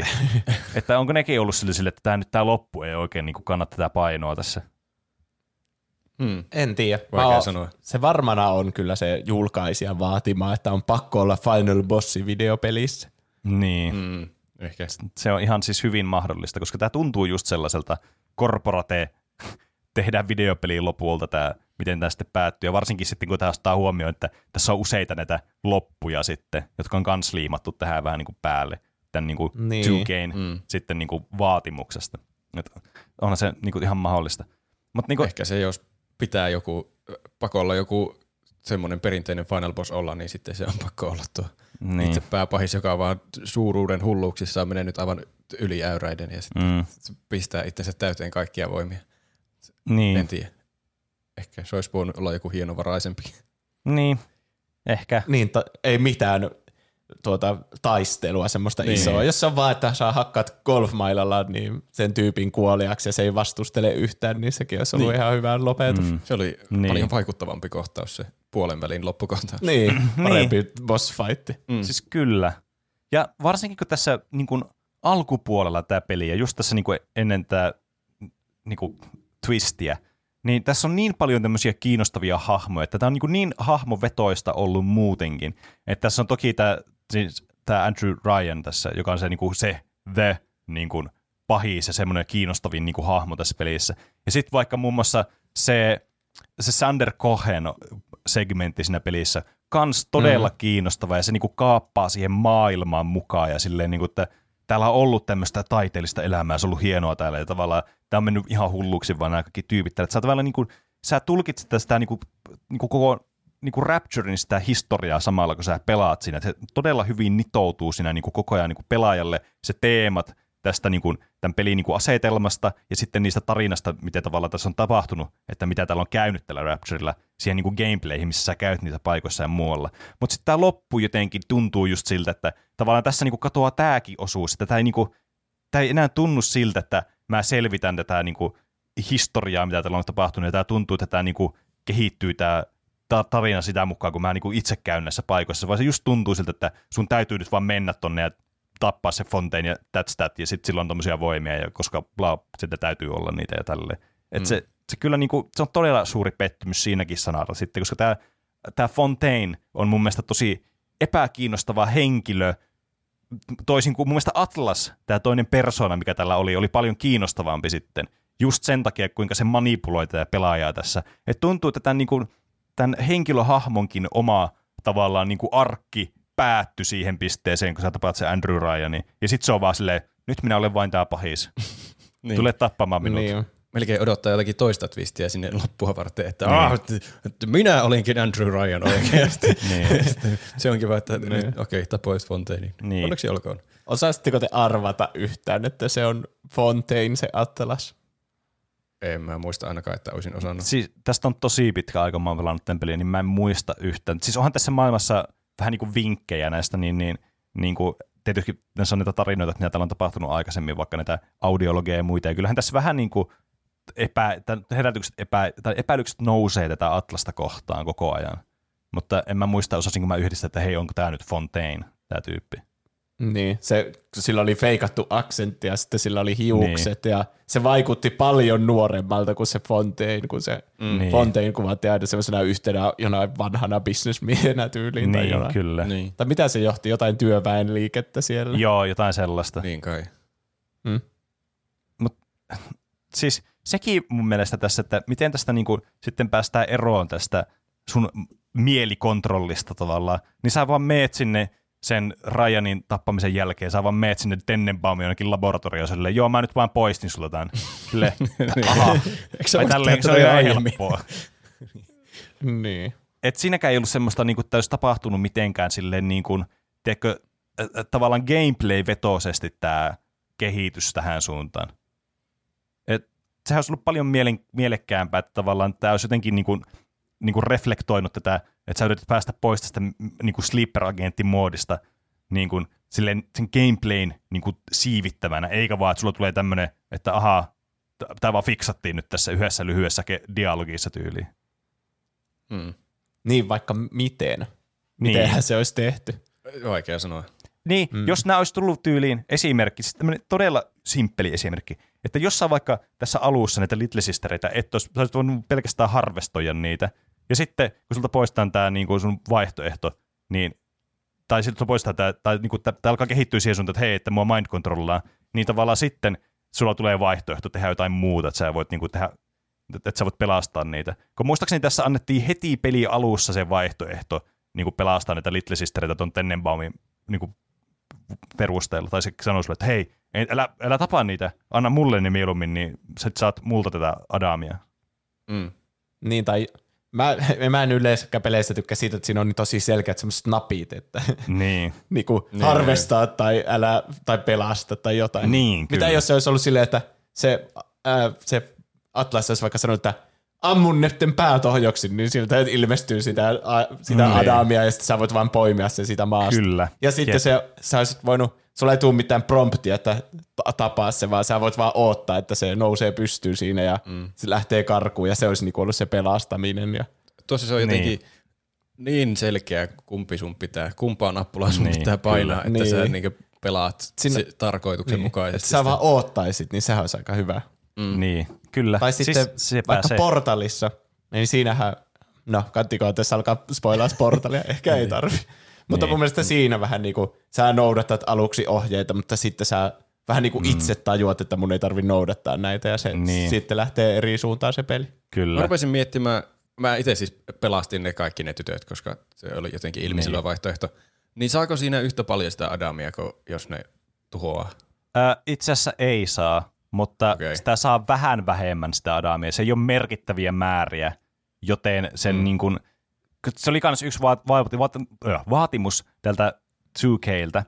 Sen lisäksi, että piti olla muun muassa tämä, mikä esti tämän, just että vaimu vaikka vaan tohjoksissa niin kuin Little Sister, että sun piti taistella sitä Big Daddyä vastaan, ennen kuin sä ei pysty tekemään Little Sisterille mitään. Mutta niin kuin, se toinen juttu oli myös, että nimenomaan tavallaan sen moraalisesti väärän valinnan, se ei saanut olla, se ei saanut olla niin kuin tarpeeksi, tai siis niin kuin, tämä moraalisesti hyvä, hyvä valinta ei saanut olla liian paljon huonompi kuin tämä moraalisesti väärä valinta. Joo, menee jotenkin niin nurinkurisesti, koska se olisi paljon mielenkiintoisempi, jos se olisi huonompi. Niin. Että, että siitä saisi niin. vähemmän resursseja siitä moraalisesti niin. hyvästä valinnasta. Niin, että se on, ilmeisesti se on niin kuin ollut paljon niin kuin, tavallaan, sen olisi ehkä pitänyt olla enemmän just sille, että saat paljon enemmän resursseja, jos sä harvestaat ne versus sä päästät ne menemään, mutta two K oli silleen, ei, tämä ei saa olla hirveän iso tämä ero, koska tämä pitää olla silleen, tämä pitää tämä gameplayin olla silleen, että tämä mahdollistaa sulle nämä asiat, kun sä teet nämä hyvät jutut, mikä on siis hyvin mm. latteaa kyllä. Mi- no. mi- mi- mi- miksi nekään haluaa semmoisen? Eikö se olisi, eihän se, ei se kerro mitenkään, että se kehittäjä tai julkaisija olisi täynnä huonoja ihmisiä tai ne jotenkin julistaisi huonoja arvoja, jos ne tekisi semmoisen valinnan, että niin. välillä oikeat päätökset ei ole helppoja. Että, että jos sä uhraat niinkö omaa menestystä jonkun tyttöjen hengen vuoksi, niin, niin se voi olla hyvä päätös. No niin, mutta se on totta, mutta tässä toki pitää muistaa se, että ei ollut niinku, ei, oli niinku sitten niin viime vuosikymmenellä oli just näitä ongelmia vaikka Mortal Kombatista ja Night Trapista, Ja edelleenkin pelaaminen oli vähän semmoista, että ihmiset piti, että no tämä pelaaminen aiheuttaa väkivaltaa, nämä ammuskelupelit, niin näistähän tulee, tässä tulee tämmöisiä ammuskelijoita näistä lapsista, kun ne pelaa näitä. Et mm. Tässä on varmasti ollut tämmöinen korporateen huoli sitten näillä, että ne ei halua tehdä tämmöisiä jyrkkiä ja moraalisia valintoja sen takia, että tavallaan ei pääsisi tulemaan vahingossakaan mitään tämmöistä fiaskoa sitten niin kuin P R:n puolesta. Ja se on jännä, kun tässä oli ensimmäistä kertaa tosi aikuismaisia teemoja. Niin. Mutta tämä oli K kahdeksantoista peli ja K kahdeksantoista pelejä oli ollut jo kauan olemassa kuitenkin. Mm. Miksi kesti näin kauan, että saatiin aikuismaisia teemoja? Ja miksi ei niitä voinut toteuttaa sitten ihan niinku täyteen mittaansa? Että niin. Niin. Niin, siis pelkureita ovat. niin. niin, siis tämä on just tätä, että kyllä niinku, siis, äh, nää, ihmiset tykkäsivät tästä pelistä juuri näiden aikuismaisten teemojen vuoksi. Mä haluan tässä vielä tarkentaa, että tämä ei ollut todellakaan ensimmäinen peli, joka näin teki, mutta ainakin tämä sai paljon niinku hyvää palautetta juuri tästä aspektista. Mutta tää just tämä, niinku tässä tulee tämä niinku, tavallaan niin kaksi tämä asettelu, että tämä korporaatio ajattelee tälleen niin tätä niiden P R ja niiden tätä, että niiden täytyy tuottaa tämmöinen tuotos, joka niin kuin on mahdollisimman niin kuin tuottava ja semmoinen, niin kuin tällä ei voi mennä pieleen tällä meidän jutulla. Ja sitten taas ihmiset arvostaa sitä, että tässä on tehty joku tämmöinen asia, joka on mielenkiintoinen ja se herättää tunteita. Että yritykset haluaa herättää mieluummin vähemmän tunteita, että ihmiset ostaa sitä, kun taas sitten me ihmisinä tykätään mieluummin asioista, jotka herättää paljon tunteita. Ja oli ne sitten hyviä tai huonoja, mutta me tykätään kuitenkin siitä, että ne on tunteita herättäviä ne asiat. Haluatteko mm. kuulla ihan sivujuonteen tuohon liittyen? Kerro. Okay. Mä luin Redditistä semmoista taideteoksesta, joka oli ihmisille näytillä, jossa oli kymmenen nää, niinku blend, sähkö semmoista blenderiä rinnakkain, mm-hmm. ja ne oli kaikki kytkettynä, ja niissä oli vettä sisällä. Uh-huh. Mm-hmm. Ja sitten niin kaikissa niissä oli siis vettä ja kultakalaa siellä sisällä. Äh. Ja sitten ne oli ihan niinku sähköt ja kaikki, että kuka vaan niinku niistä asiakkaista pystyy vaan painamaan sitä nappia ja tappaa sen kalan, jos ne halusi. Oho, okei. Okay. Tuo oli niinku taideteoksena ja sen pointti oli niinku kuvata sitä, kuinka ihmisillä on hyvin suuri valta ja päätösvalta siinä, että on, miten eläimet selviytyy ja meidän pitäisi huolehtia niistä eikä olla niitä kohtaan kauheita sadisteja. Niin. Niin sitten se sai syytteen eläinrääkkäyksestä sen taideteoksen takia. Ah. Vaikka, mitä, mitä niille kaloille kävi? Kaksi niistä kuoli, mutta okay. muut kahdeksan jäi henkiin. Ah. Ja se oli joku vitsin journalisti, joka halusi ottaa kuvia siitä, että katso, nämä on oikeasti kytkettynä virtaille. Voi helvetti. Voi vittu. Mutta se taide, taiteen tekijä sai siitä sitten sen syytteen. Niin. Mm. Ahaa. Mm. Mutta silleen, että just tuo, että en tiedä, mitä mieltä mä oon tässä. niin, tää on, tää on kyllä jännittävä. Mutta tuo, että se se että sen, se halusi näyttää tämmöisen idean taiteen niin. muodossa. Vähän niin kuin tässä pelissäkin halutaan näyttää ideata. Niin. Moraaliset vaihtoehdot ei välttämättä tuo sulle eniten Adamia, mutta ne tuo niin. sulle hyvän mielen, kun sun ei tarvitse tappaa pikkutyttöjä. Niin. niin. Ja sitten tommoinen korporate mm. estää sen. Mm. Niin, kyllä. Tuo on siis, mä haluan miettiä tuota taideteosta, mutta on kyllä aika loistava taideteos kyllä. Niinpä. Kyllä tosi on, on puhutteleva. Kyllä. Ajatuksia herättää. On. Vau, wow, se oli kyllä jännittävä sivujuoni kyllä.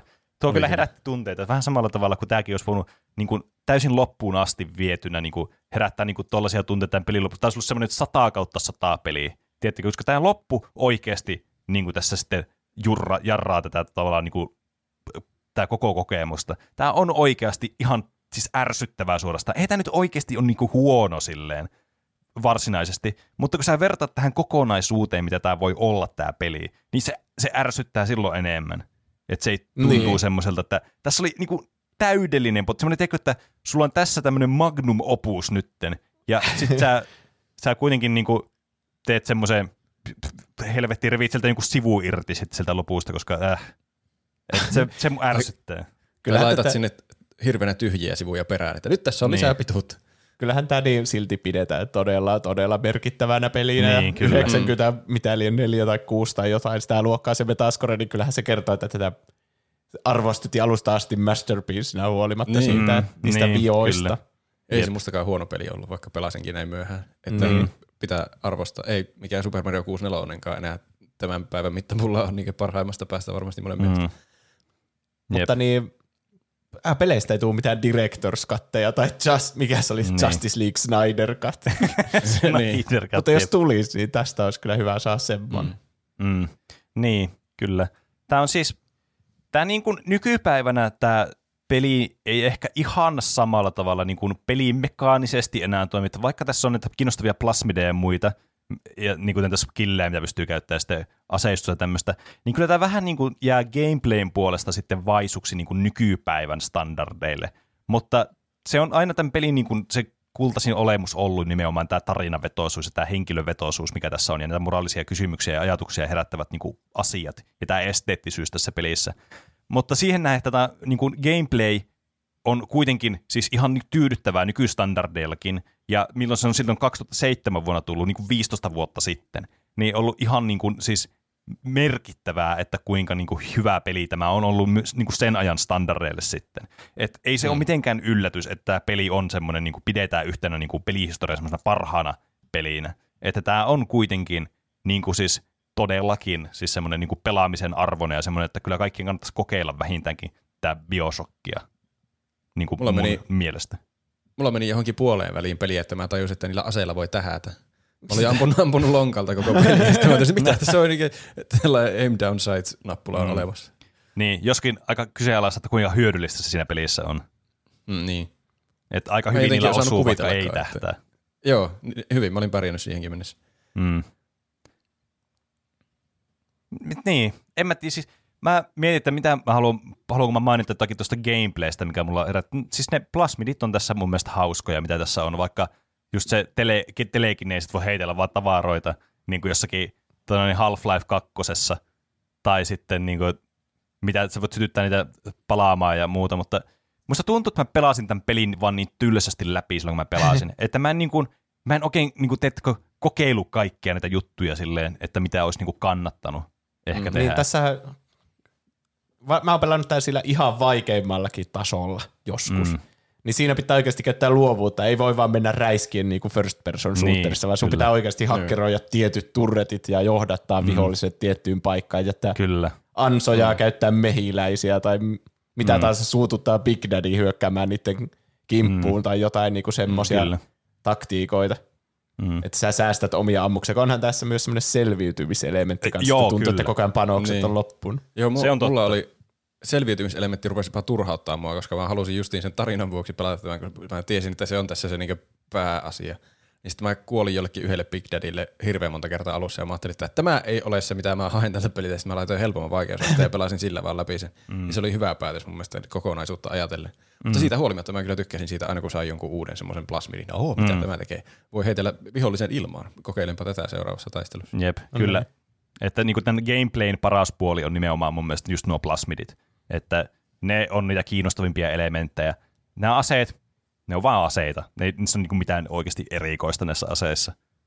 Mm. Mä voin sanoa noista plasmideista vielä, että kun tässä pelissä on just teemana se, että katsokaa kuinka tämmöinen tämmöinen niinku yhteiskunta, jossa ei ole mitään valtioita tekemässä sääntöjä, niin katsokaa mm. kuinka se murenee osiin. Ja just se esimerkkinä on ne plasmidit, että ihmiset ilman mitään säädöksiä niin vaan vetää itseensä täyteen tätä kamaa. Ja niin. sitten niistä tulee tommosia hulluja. Mutta sekään ei näy siinä gameplayssä, koska sä itsekin haluat mm. niitä plasmideja vetää kehoon täyteen. Niin. Jep, ja kyllä. Tuntuu, että niistä on vaan hyötyä. Niin. Hauskoja plasmideja. Mm. Niin se on vähän niin kuin ei sovi siihen pelin muuhun teemaan silleen sitten. Mm.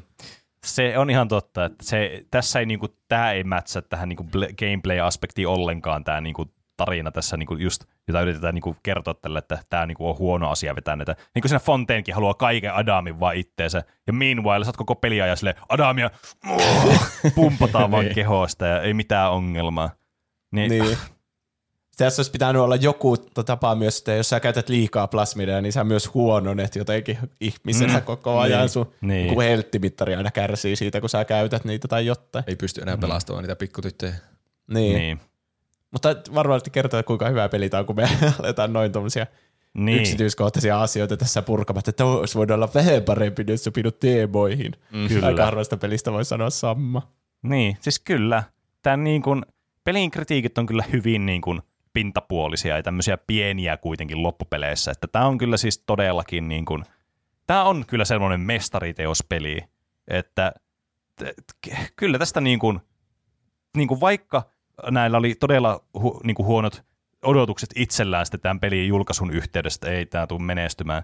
Niin kyllä tämä aikamoisen niinku semmoisen niinku semmoisen käännöksen teki, varsinkin System Shock kaksi niinku huonon niinku commercial menestyksen jälkeen. Että tämähän oli siis niinku rakastettu niin pelaajien keskuudessa, kuluttajien keskuudessa kuin sitten myös kriitikoiden keskuudessa. Niin tämähän oli siis täydellinen menestys sitten. Ja toki tästä tuli sitten jatko-osaa ja sitten myöhemmin tämä ö, BioShock Infinite, joka sitten jatkaa vähän niinku tätä tarinaa seuraaville niinku leveleille sitten. Mutta musta tuntuu, että siinä täytyy sitten enemmän ottaa tätä overarching storya, tarinaa sitten niinku vähän esille ja puhua siitä sitten enemmän, kun me lopulta puhutaan sitten BioShock Infinitestä. Kakkosta mä en ole pelannut, niin mä en tiedä kuinka niin kuin essentiaalikokemus se on. Mä en tiedä, onko se itse asiassa tämän, onko se näiden te, tuo, tekemä peli edes? Se on eri tiimi ja okay. sitten kun Infinitehän on vähän niin kuin mukaan kolmas osa tätä trilogiaa, mutta niin. se ei huomioi mitenkään, mitä on tapahtunut siinä kakkosessa. Okay. niin, niin, vähän niin kuin sen takia unohdettu, mutta hyvä, niin kuin itsessään se on hyvä. Varmaan gameplay on parempi kuin siinä BioShock ykkösessä, mm. mutta sitten niin kuin tarina ja kaikki on aika unohdettavia. Niin, kyllä. Oliko se siinä? Niin, kai se oli siinä. En mä tiedä, mitä tähän, halutaanko meitä joku loppukaneetti tähän vielä? Kyllä mulle kelpaa, että se oli siinä. Jätetään tämä siinä. Joo.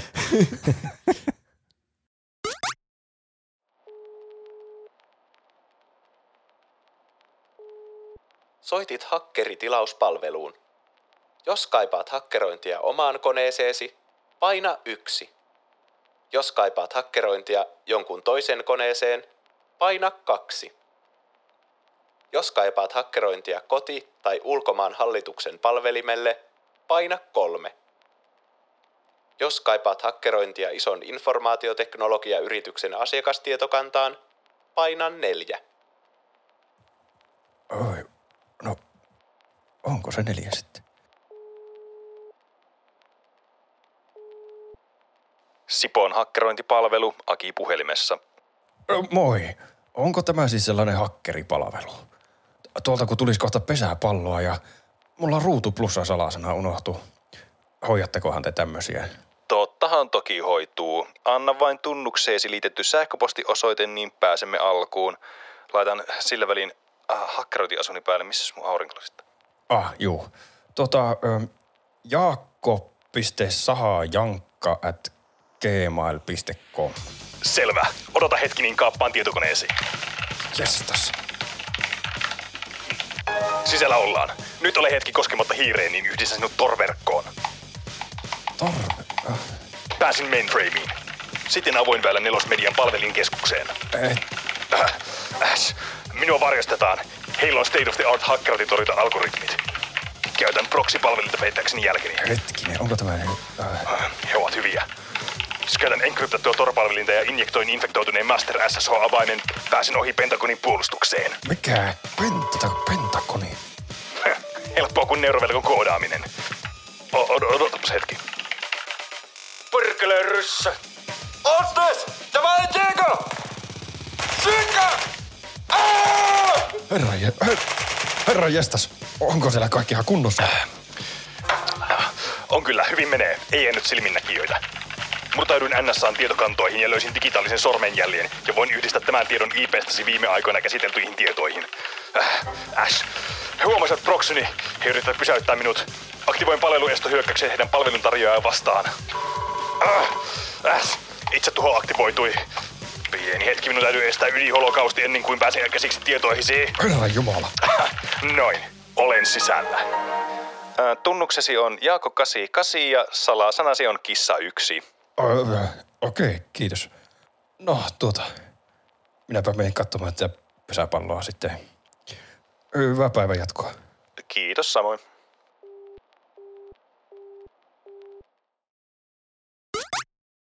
Ja näin jälleen kerran päästään toiseen aiheeseen. Tällä kertaa Juusolla on aiheena hyvin nostalginen ja vähän semmoinen niin kuin epätavallinen. No en mä tiedä epätavallinen. Kyllä me puhutaan aika paljon myös semmoisesta niin kuin lapsuuden kautta nuoruuden vaan niin kuin asioista. Niin mm. kai tämä nyt lasketaan sitten semmosiksi. Kirjoista on harvemmin tullut puhuttua. Niin, onkohan ikinä? en en muista niin. Kyllä.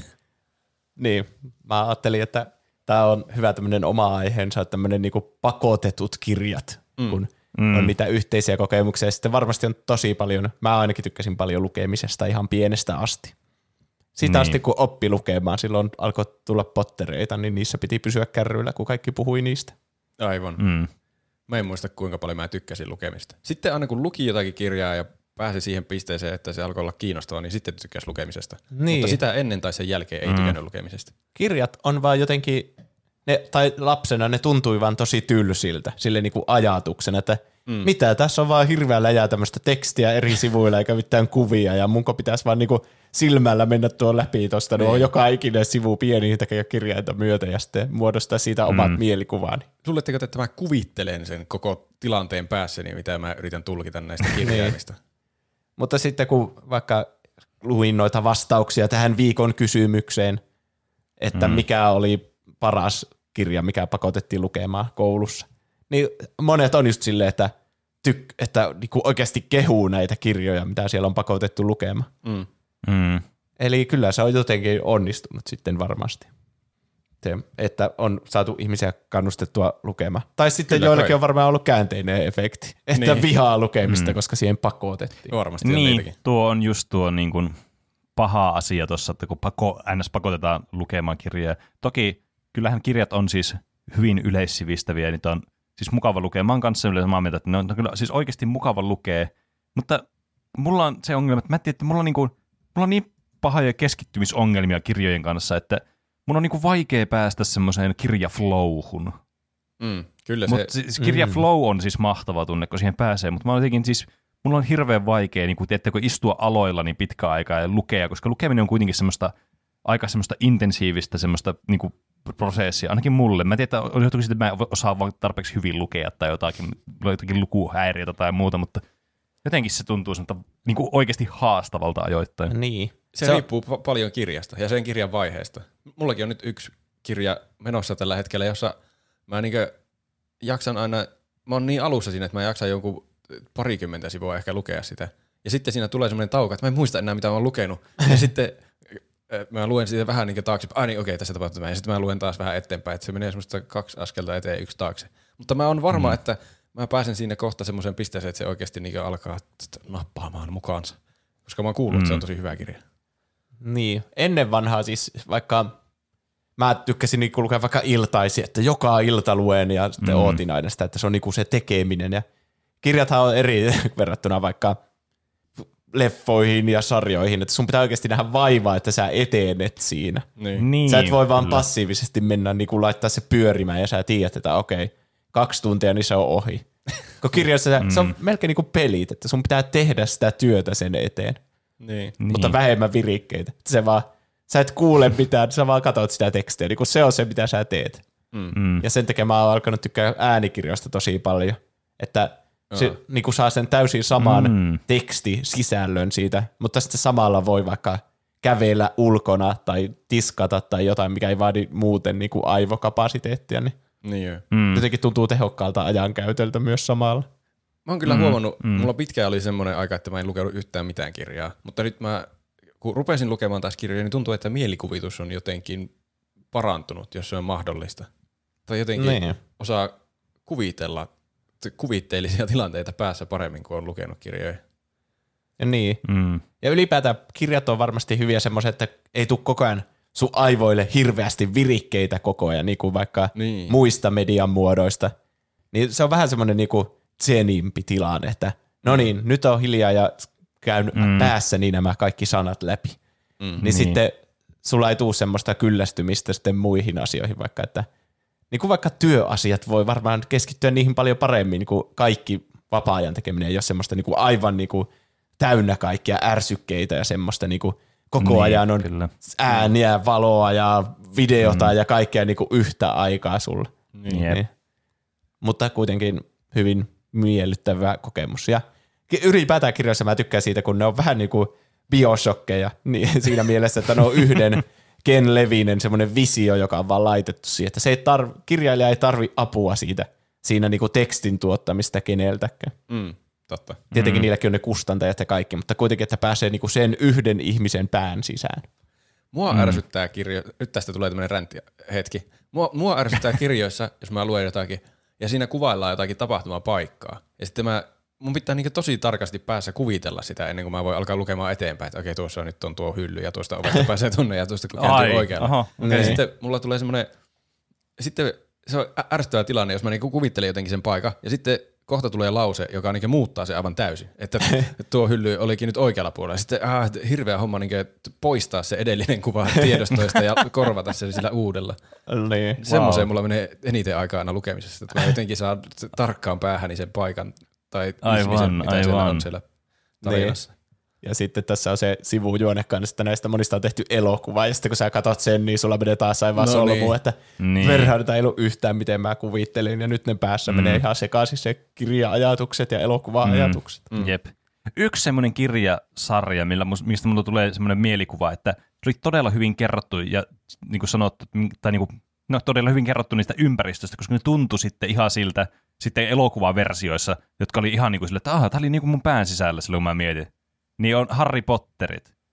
Jotenkin niin, niissä jo. Mulla aina on ollut sille, että kun mä oon ne, tota noin, niin, lukenut niin kuin ennen sitä elokuvaa aina, siis mä, niin kuin, silloin kun niitä tuli joskus, al- alku tulee, niin, niin aina sitten kun tuli se elokuva, niin se jotenkin tuntui siltä, että joo, totta kai, tämä on niin kuin just sillä niin kuin mä kuvittelin tässä. Mm. Niin se on mm. kyllä hyvin tehty, sitten ne elokuvaversiot näistä kirjoista. Tai mä en tiedä, onko se täysin vain sen kirjan ansiota, että ne on hyvin selitetty ne paikat. Vaikea sanoa. Mm. Niissä varmasti auttaa se, kun se eka elokuva tuli niin aikaisin, että silloin mä en ainakaan vielä lukenut niitä kirjoja. Niin.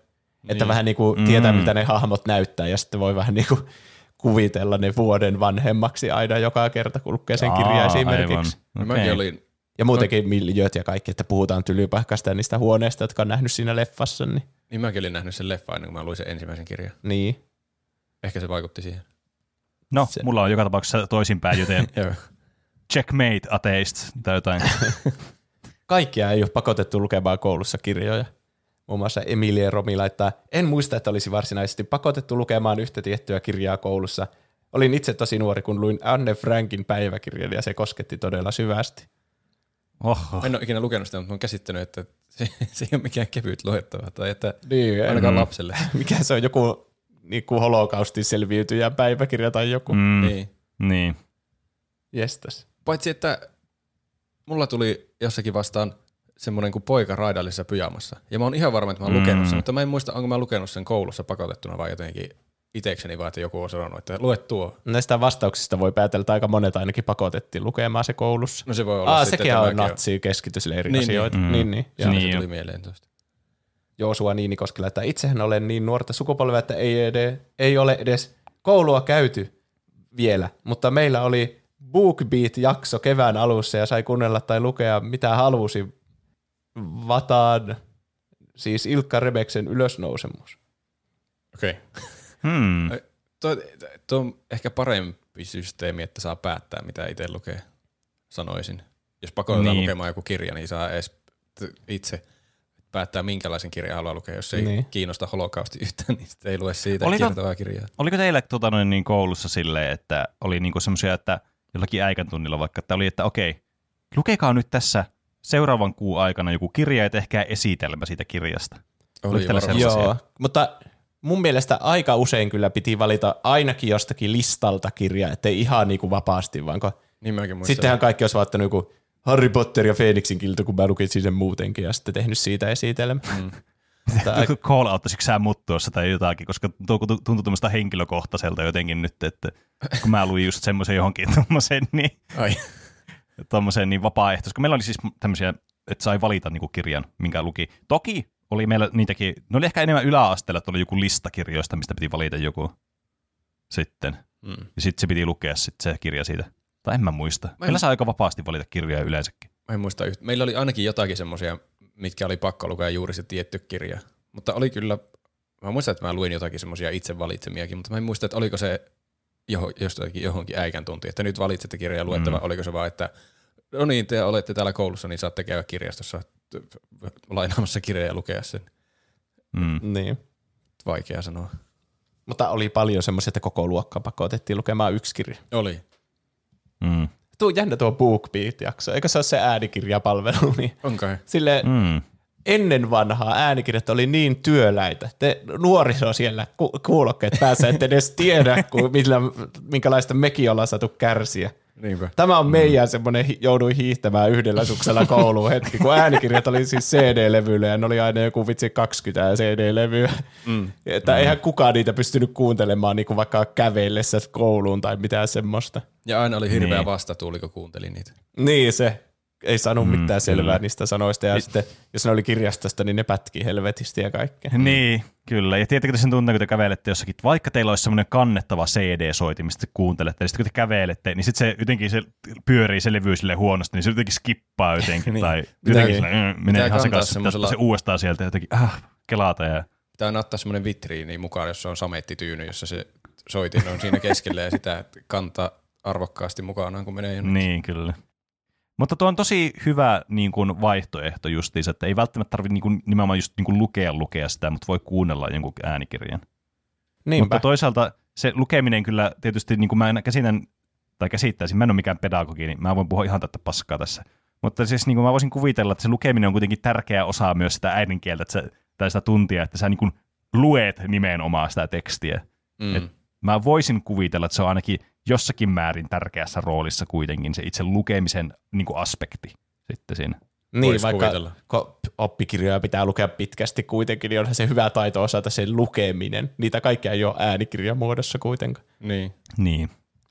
Mähän muuten tein silleen, mutta tuli äänikirjasta mieleen, niin mä joskus, siis juuri yläasteaikoihin ehkä, niin mä joskus johonkin tenttiin mä testasin sellaista, että mä luin sen tenttialueen niin siis nauhalle ja sitten mä kuuntelin sitä vaan. Ah, niin kuin mm. äänikirjaa. Siinähän se tulee luettua jo nauhoitusvaiheessa. Niin, kyllä. Mutta sitten mä pystyn kuuntelemaan ja kertaamaan kuuntelemalla sitä. Aivan. Ihan hyvä. Ja hyvä harjoitus tämmöistä podcast-formaattia varten. No joo, kieltämättä. Siinä oli kyllä foreshadowing niin tulevaisuutta, mitä ei olisi kyllä ikinä uskonut. Meidän pitää perustaa oma äänikirjapalvelu. Mm. Niin, kyllä. Pekka Hildeen laittaa. En muista, että oltaisiin ikinä pakotettu yhdessä. Luettiin Steinbeckia, mikä oli tylsä. Oli selvästi opettajan lempikirja ja onhan se klassikko. Kirja, minkä luin, kun tein esitelmän, oli kirja, mitä isä suositteli Martti Kouran yhdestoista hetki. Kirjassa on kaikkea. On kuoleman säteitä, robotteja ja hullu tiedemies. Kuulostaa kyllä kiinnostavalta. Ai vitsi, kuulostaa täydelliseltä. No niin, varmaan vetoaa kyllä lapsiin varmasti mm, tuommoinen mm, hulluja tiedemiehiä ja robotteja. No kyllä. Merenkivi laittaa. En muista, että olisi pakotettu tiettyä kirjaa lukemaan, vain joku valintainen. Nyt vanhempana on tullut kuunneltua äänikirjoina Tuntematon sotilas täällä Pohjan tähden alla ja Sinuhe egyptiläinen, ja ovat kaikki olleet hyviä, mutta en usko, että olisin näitä arvostanut nuorempana. Hmm. Mäkin veikkaan, mm. että esimerkiksi juuri joku Tuntematon sotilas, tuommoinen klassikko, niin, niin ehkä niin. se pakotettiin lukemaan liian nuorena. Mä en muista, että meitä olisi edes pakotettu lukemaan ja mä oon onnellinen siitä, no koska niin. en mä olisi jaksanut keskittyä mm. varmasti siihen.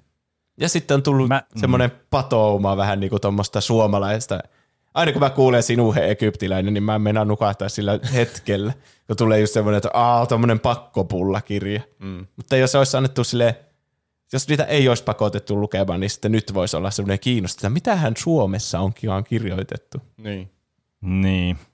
Siis mä muistan meillä itse asiassa, niin, niin meillä tota noin, niin pakotettiin lukemaan joskus, olikohan se yläasteella, niin, tota noin, niin tuo Tuntematon sotilas. Ja ei vitsit, että se oli, niin kuin, siis se ei ollut niin kuin yhtään mun mieleen se kirja. Tai siis, mä ymmärrän miksi ihmiset tykkää sitä. Mä oon kans samaa mieltä, että mä olin ehkä liian nuori sille kirjalle. Tosin mä en kyllä tiedä, tykkäsinkö mä sitä edelleenkään, että tämmönen niin kuin, mielipide tähän väliin. Mutta niin kuin, jotenkin siinä... Ehkä mulla on vaan jotenkin aina ollut semmoisen Suomi jotenkin tämmöiseen niin kuin mediaan jotenkin liittyen, niin kuin tässä tapauksessa nyt kirjallisuuteen ja sitten johonkin elokuviin, mitä on nähnyt jossakin, tiettäkö, jossakin mummolassa, kun olette ollut semmoisia mustavalko-elokuvia ja tämmöisiä, niin jotenkin mulla tulee niistä semmoinen niin kuin, uh, mulla tulee semmoinen tunkkainen olo, semmoinen tupakan hajuinen olo. Mä en tykkää siitä olotilasta. Poltettiinko sun mummolassa sisällä vai? Ei muistaakseni, mutta jotenkin mulla tulee semmoinen olo. Mä sanoisin, että intin aikana tai jälkeen olisi varmaan ollut kivempi lukea Tuntematon sotilas kuin joskus ysi luokalla. Niin. Koska siinä kuitenkin hirveänä käydään läpi niitä rykmenttejä ja jaoksia ja niin. aliupseereja ja upseeristoja, miehistöjä, mitä liian kaikkea nyt siellä sodassa ja armeijassa ikinä onkaan. Niin. Mm.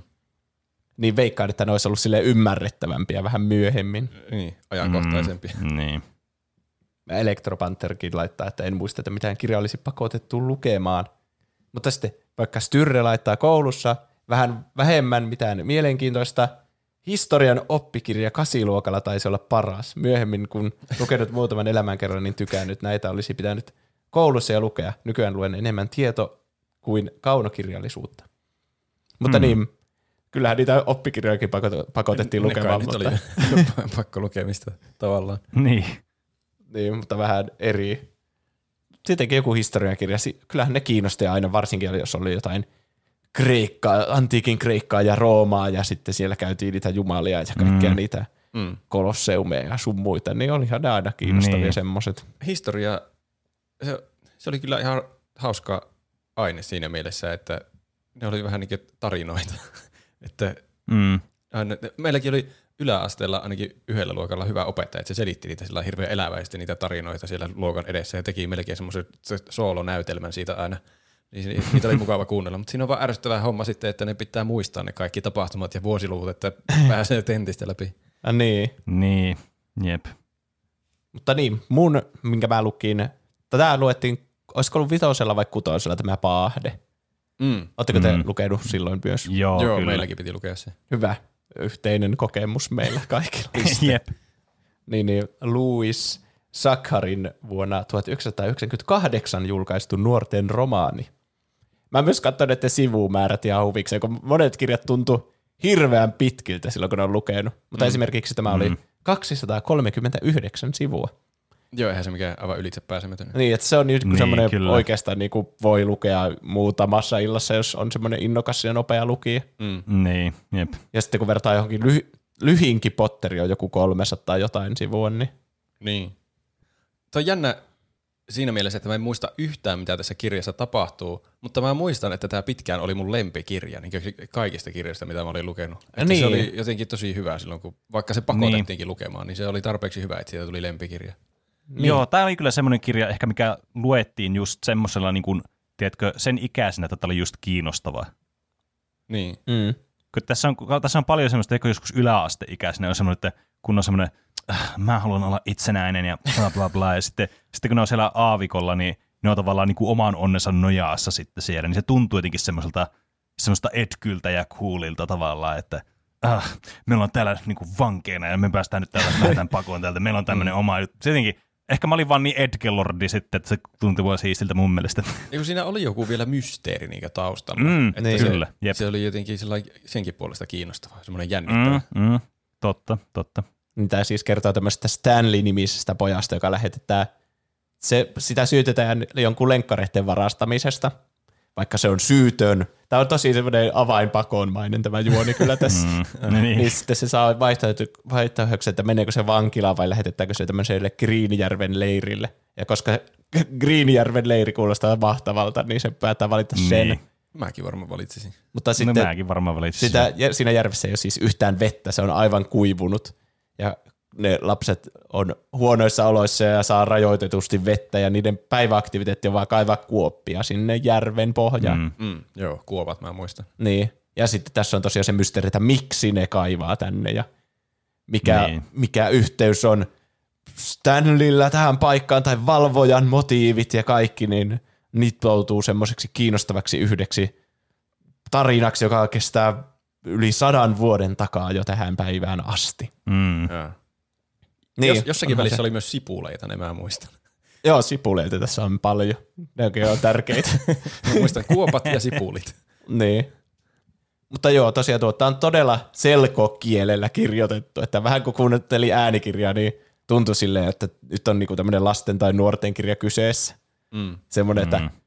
Jokainen lause on hyvin selkeä semmoinen, ja se lukija vielä luki ne todella hitaasti, että sillä meni yli seitsemän tuntia lukea tuo kaksisataa-sivuinen kirja.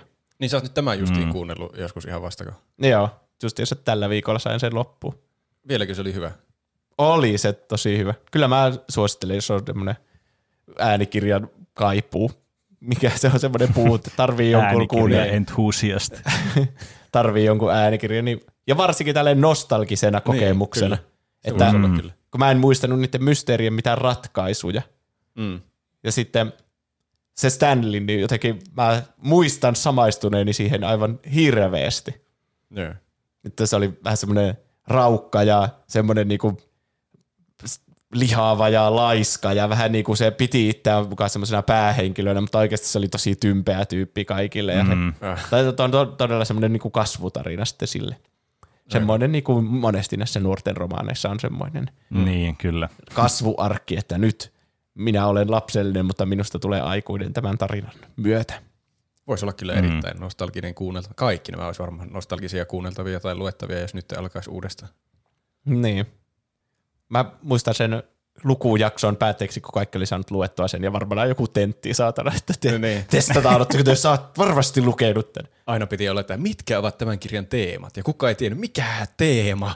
Et, niin. Nämä on vaan sanoja paperilla, mikä on teema. Niin, Se, niin on sekin hyvä puoli, kun luki tai kuunteli tämän uudestaan, tai kuunteli tämän, minkä oli lukenut aiemmin. Niin. Mm. Niin, niin tästä kyllä huomaa paljon semmoisia asioita, mitkä on missannut silloin mm. nuorena. No joo, aivan varmasti. Varsinkin just noihin kaikkiin teemoihin ja semmoisiin niinku tarinankerronnan keinoihin liittyen. Mm. Että esimerkiksi kertoja saattaa olla tietynlainen tietyissä kohtauksissa, mutta sitten jos on joku flashback, niin se on erilainen kertoja. Mm. Ja tässä on vielä, kun on eri niitä aikakausia, niin se kertoja jotenkin kuvailee niitä eri tavalla. Niin tommosia asioita mm. ei ole varmasti miettinyt pätkän vertaa. Ei varmasti. Eikä niin, ylipäätään tuskin. Semmoista, niin kuin, onko kertojaa luotettavaa, jos se kertoo, että jotain on tapahtunut, niin, niin. tietyssä mm. kont- kontekstissa voi päätellä, että ehkä se kertojakin saattaa joskus liioitella asioita. Mm. Mm. Mutta niin katsottiin siis leffa sitten koko luokan kanssa. Koulun auditoriossa. Ai niin, tästä oli leffakin. Ai niin joo. Mekin taettiin katsoa se leffa. Mä en muista, sitten, onko sitä katsottu. Kun se oli luettu. Aika erikoista. Niin kuin, että harvoin, kun tosi monesta kirjasta kuitenkin, mitä vaikka niin kuin koulussakin lukee, niin on elokuva, niin miksi just tästä sitten on katsottu se elokuva? En tiedä. Ja miksi kaikki mm. on lukenut just tämän kirjan? En tiedä. Tää on onko tämä jossakin opetussuunnitelmassa ollut? Niin. Valtakunnallinen opetussuunnitelma, missä on jos Paahde isolla siellä keskellä kaikkea. Tämä on niin. kuitenkin kohtuu uusi kirja ollut silloin, kun me oltiin ala-asteella. Mm. Mm. En tiedä. Shia LaBeouf oli tässä pääosassa se Stanley. Häh? Oliko? Joo, Oho. joo. En muista yhtään. No en mäkään sitä niinku tiennyt etukäteen kyllä. Mm. Ja sitten se oli hyvin semmoinen laiha poika siinä, mikä mua kyllä muistan, että mua ärsytti se, kun se kuvattiin, että se Stanley on niinku kolme kertaa painavampi kuin muut luokan oppilaat esimerkiksi. Ei, ei yhtään sovi, ei yhtään realistista. No ei kyllä. Ja sitten Sigourney Weaver oli tässä se valvoja, se vähän niin kuin pääpahis, joka komentelee siellä leirillä. Oho. Yllättäviä näyttelijöitä. Ihan tässä on kyllä näyttelijöitä. Niin, tämä on Disneyn tekemä leffa. Tässä tulee paljon yllätyksiä. Niinpä. Ja tämän kirjan nimi on Holes englanniksi. Miksi? No ne kaivaa niitä reikiä. Niitä, a- niitä. niin. niitä. No joo, onhan se kyllä looginen. Miksi se on suomeksi sitten Paahde? Mun mielestä Paahde on aika hyvä nimi. Niin munkin mielestä, kun se ku- vähän niin kuin kuvastaa sitä, kuinka niillä on niska limassa siellä koko ajan. Niin. Ja ne ei pääse sitä mm. Paahdetta pakoon. Kyllä Paahde on parempi kuin reijät. Niin, Holes. niin totta, reijät kuulostaa edes oudolta. Niin. Niin. Shared Bash Gaming laittaa. Ensimmäisenä tuli mieleen kirja nimeltä Paahde, joka kertoi lapsista, jotka pakotettiin aavikolle työleirille kaivamaan kuoppia maahan. Kyse taisi olla jostain ongelmalasten kuritus kautta rehabilitaatio. Mikä? Rehabilitaatio. rehabilitaatio. Katsottiin luokassa myös kirjasta tehty elokuva, kun kirjaan oli luettu ja siitä läksyt tehty. Kirja oli parempi kuin elokuva. Agatha Christien kirja, jonka nimi on vaihdettu, oli myös hyvä kirja. Mm. Mutta siitä Joo. vähän myöhemmin. Sen mäkin muistan, että se oli hyvä kirja. Jep. Antsu laittaa, heti kun näin kuvassa olevan kirjan kannen, niin iske kunnon flashbackit ala-astelta. Tuota kyseistä kirjaa ei pakotettu lukemaan, vaan kuuntelemaan, kun opettaja luki sen meille. Mitä mm. tuosta kirjasta muistan, niin tunnelma oli kohdallaan ja tykkäsin siitä. Tuommoinen t- t- manuaalinen live-äänikirja. Niin, mä muistan, että meidän opettaja luki joskus Pikkuprinssiä. Aa, meilläkin muuten opettaja luki. Olisikohan meilläkin jotain tollaista lukenut? Meilläkin lu- opettaja luki jotakin kirjaa, mutta en muista yhtään mikä se oli. Hmm. Luettiinkohan jotakin kirjaa myös sillä lailla vuorotellen? Se oli hirvittävää. No joo. Joo, se oli kyllä aina, kun mm.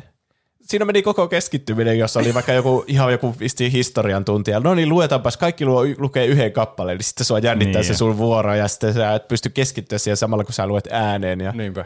Eikä niin pysty keskittymään edes muihinkaan. Sä et yhtään keskity siihen, mitä muut sanoo siellä, vaan sä niin. yrität lukea mielessäsi monta kertaa sen lauseen läpi, mikä sulla on.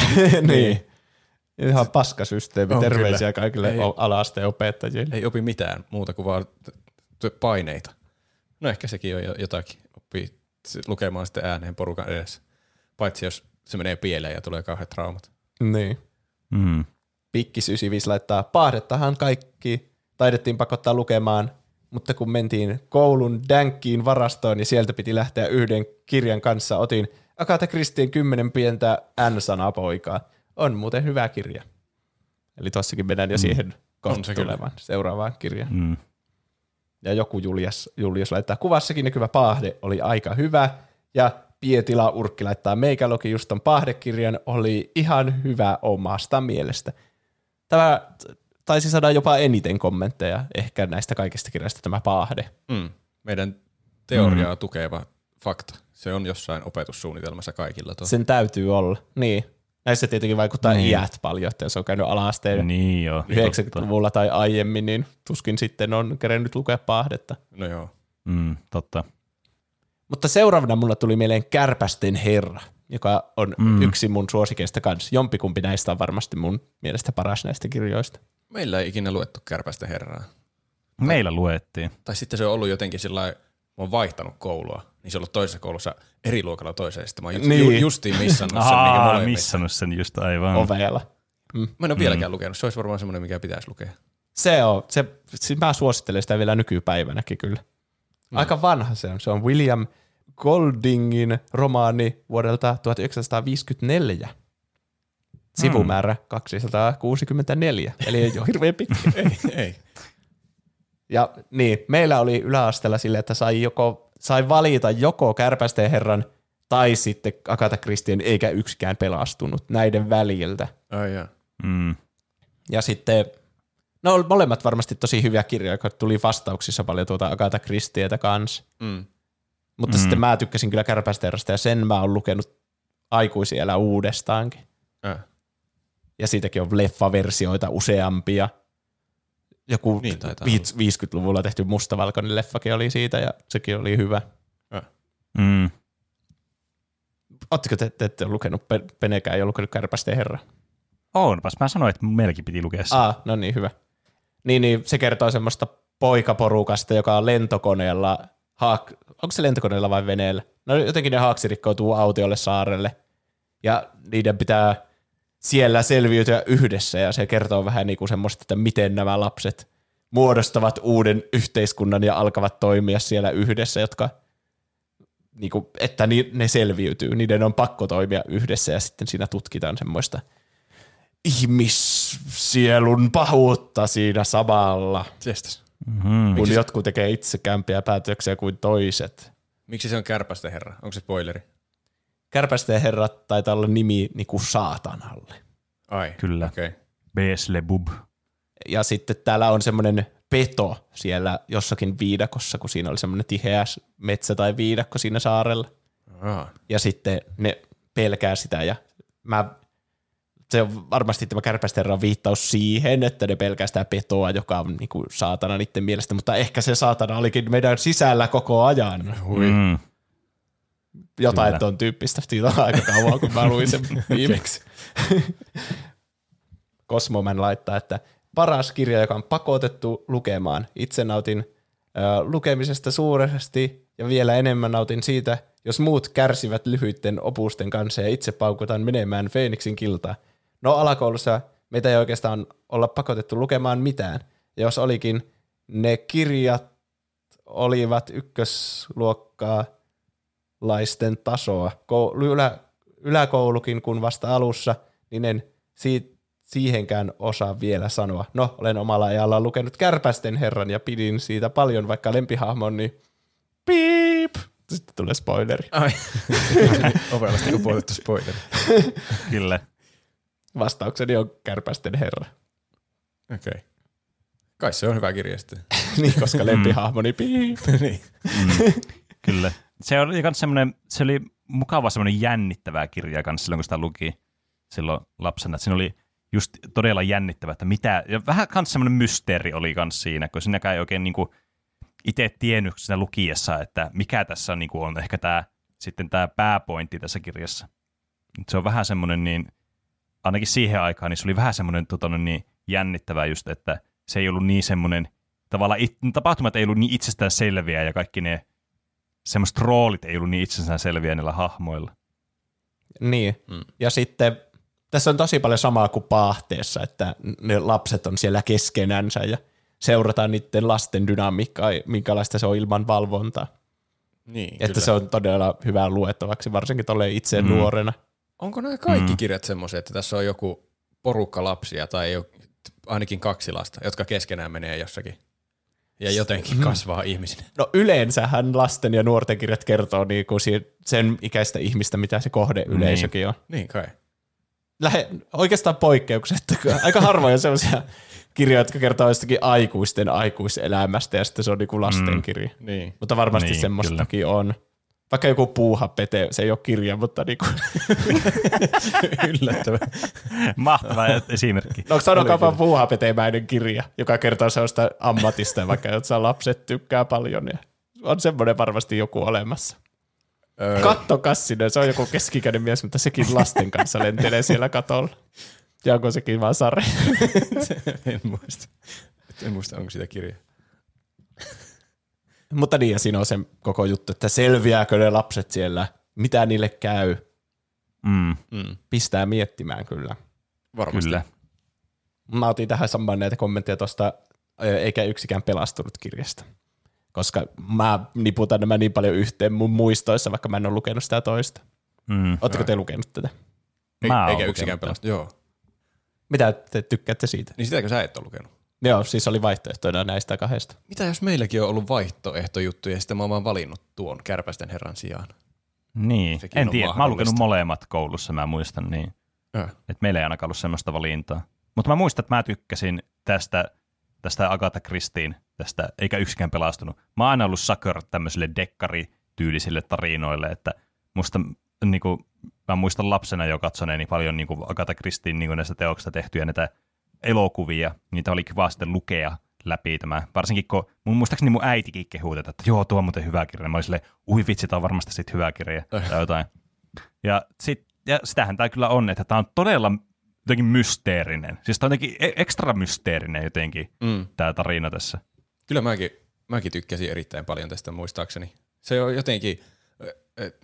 Ehkä varsinkin lapselle rakennettu jotenkin tosi hyvin se mysteeri, että sinne saa oikeasti käyttää päätä, että kuka nyt on tehnyt mitäkin ja sitten tulee mm. twistiä twistin perään ja sitten Kyllä. muistaakseni niissä oli järkeä niissä twisteissä, että siinä tulee semmoinen mm. aha-elämys, että aah niin tietysti, nerokasta. Mm. Jep. Jännä, kun mä en ole yhtään spoilaantunut tästä. Mulla ei, mä en edes tiedä, mistä tämä kertoo, mutta selvästi se kukaan on, ei pelastu tässä. Se on sitten luettava. Niin, kyllä. Ehdottomasti kannattaa, jos ei ole tätä lukenut. Svartpulpa laittaa. Yläasteella oli pakko lukea Agatha Christien, eikä yks, yksikään pelastunut. Alkuperäinen nimihän tälle kirjalle kymmenen pientä piip-poika.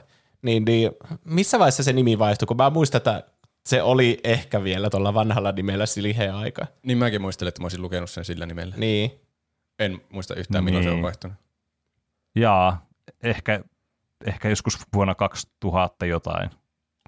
Paahteessakin muuten sanottiin N-sanaa pari kertaa, mikä mua Ai kyllä jo. vähän silleen särähti korvaan kyllä. Mm. Joo, kyllä se nykypäivänä särähtää korvaan. Entisaikoina ei ilmeisesti. Niin, ei mm. siitäkään joku vähän reilu kaksikymmentä vuotta, mutta kuitenkin. Mm. Todella koukuttava ja tiivistunnelmainen mysteeri, joka imaisi mukaansa. Luin sen yhdeltä istumalta samana iltana, kun se saatiin. Hmm. Se on kyllä semmoinen kirja, mikä... koukuttaa. Mm, se, niin on. Aina kun paljastuu joku uusi seikka, niin sitten tulee kuitenkin uusi mysteeri siihen päälle, niin sitten haluaa vaan niin selvittää senkin. Niin. Tässä on tosi kans se, että tämmöisessä niin kuin dekkarissa niin jotenkin tuntuu, että pitää, se pitää kans niin kuin kuluttaa nopeasti, jotta ei unohda mitään yksityiskohtia. Niin, totta. Se on Eikä alkaa... saa niin kuin, vähän niin kuin itse ratkaistua myös sitä samalla sinne, tai ainakin yritettyä. Mm. Niklas Laine laittaa... No pakotetuista varmaan eikä yksikään pelastunut mysteerielementin takia, mutta mieleen tulee eräs tarina, kun hyvin poliittisesti vasemmalla oleva äidinkielen opettaja käski lukea omaan valintaisen elämänkerran ja esitellä sen luokan edessä. Luin Jussi Halla-ahon elämänkerran. Kirja oli oikein hyvä, mutta opettaja katsoi suun mutrulla koko esitelmäni ajan. Yllättävä valinta olikohan se on kyllä sitä opettajan poliittista suuntautumista ajatellen valittu. Niin, kun tuntuu niin hassulta, että koulussa valitse mikä tahansa elämänkerta. Niin, Jussi Halla-aho. niin, niin itselle tulisi ihan ensimmäisenä kyllä mieleen. Niin, olisi pitänyt lukea joku kunnon opettaja mielistelevä elämänkerta varmasti. Sitten meillä oli semmoinen, että luetaan, valitaan listalta joku kirja. Jos semmoinen tosi vanha, että mäkin luin Bram Stokerin Draculan, joka on kauhuromaali vuonna tuhatkahdeksansataayhdeksänkymmentäseitsemän. Teillä on ollut jotenkin enemmän kirjoja.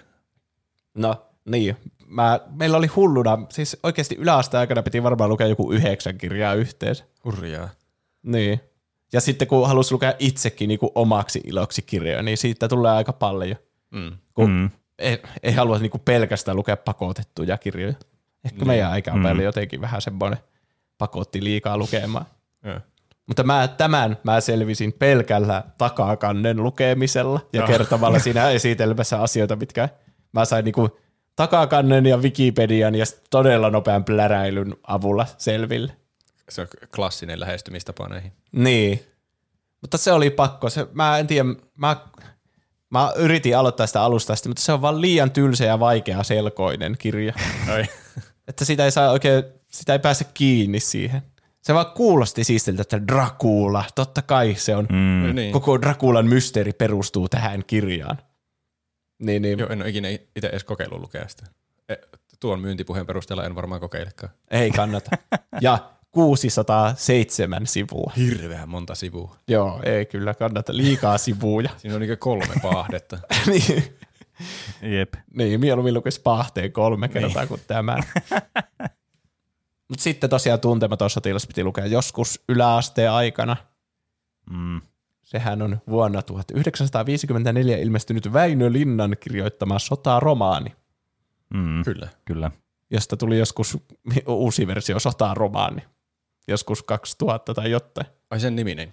Mun, mun mielestä tästä tuli semmoinen vähän niin kuin leikkaamaton pitennetty versio joskus aika vasta. Aa, Linnakat. Mm. Se, niin.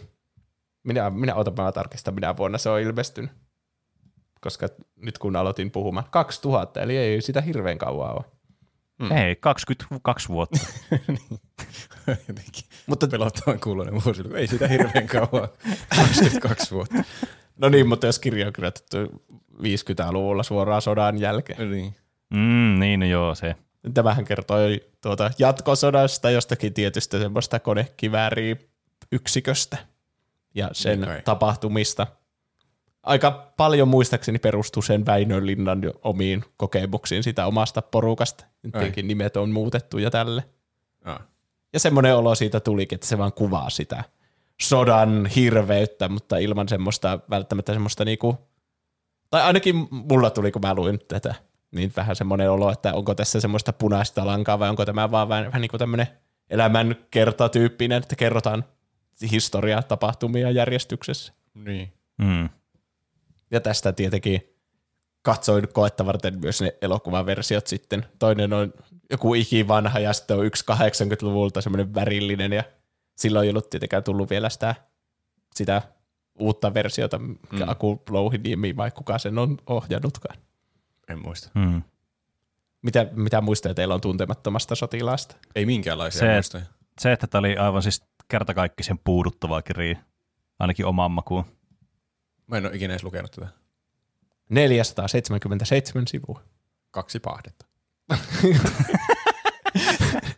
niin, Paahde on kirjan mittayksikkö. On. Mm. Niin. Mutta aika monet sanoo, että se on niiden suosikki ollut jopa. Mm. Mä ymmärrän, miksi tää on voinut olla suosikki. Onhan tää siis semmoinen niin kuin, onhan tää tämmöinen niin kuin historiallinen kirja siinä mielessä, että tässä niin kuin kuvataan kuitenkin historiallisia tapahtumia ja silleen niin kuin jossakin määrin niin kuin puolitotuuden mukaisesti. Onhan tämä fiktiivinen teos totta kai, mutta sille, että tässä saa kuitenkin kuvaan, niin kuin silloin kun tämä piti lukea, niin tavallaan siitä, että minkä kohdalla se aika on vaikka ollut silloin. Että onhan tämä semmoinen niin kuin, todella niin kuin yleissivistävä teos. Siitähän ei pääse yhtään mihinkään.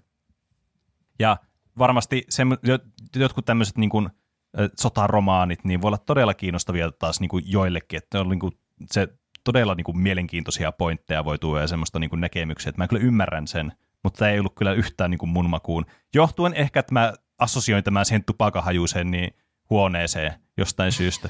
Niin. Tämä, tästähän tulee se leffakin aina itsenäisyyspäivänä, mm. joka niin. pyörii aina taustalla ja sitten näkee siitä pätkiä. Kyllä. Oletteko te kattonut koskaan sitä elokuvaa alusta loppuun? Mä en ole nähnyt kuin sen uusimman elokuvan alusta loppuun. Mä oon kattonut ne kaikki versiot ainakin yhdestä alusta loppuun asti.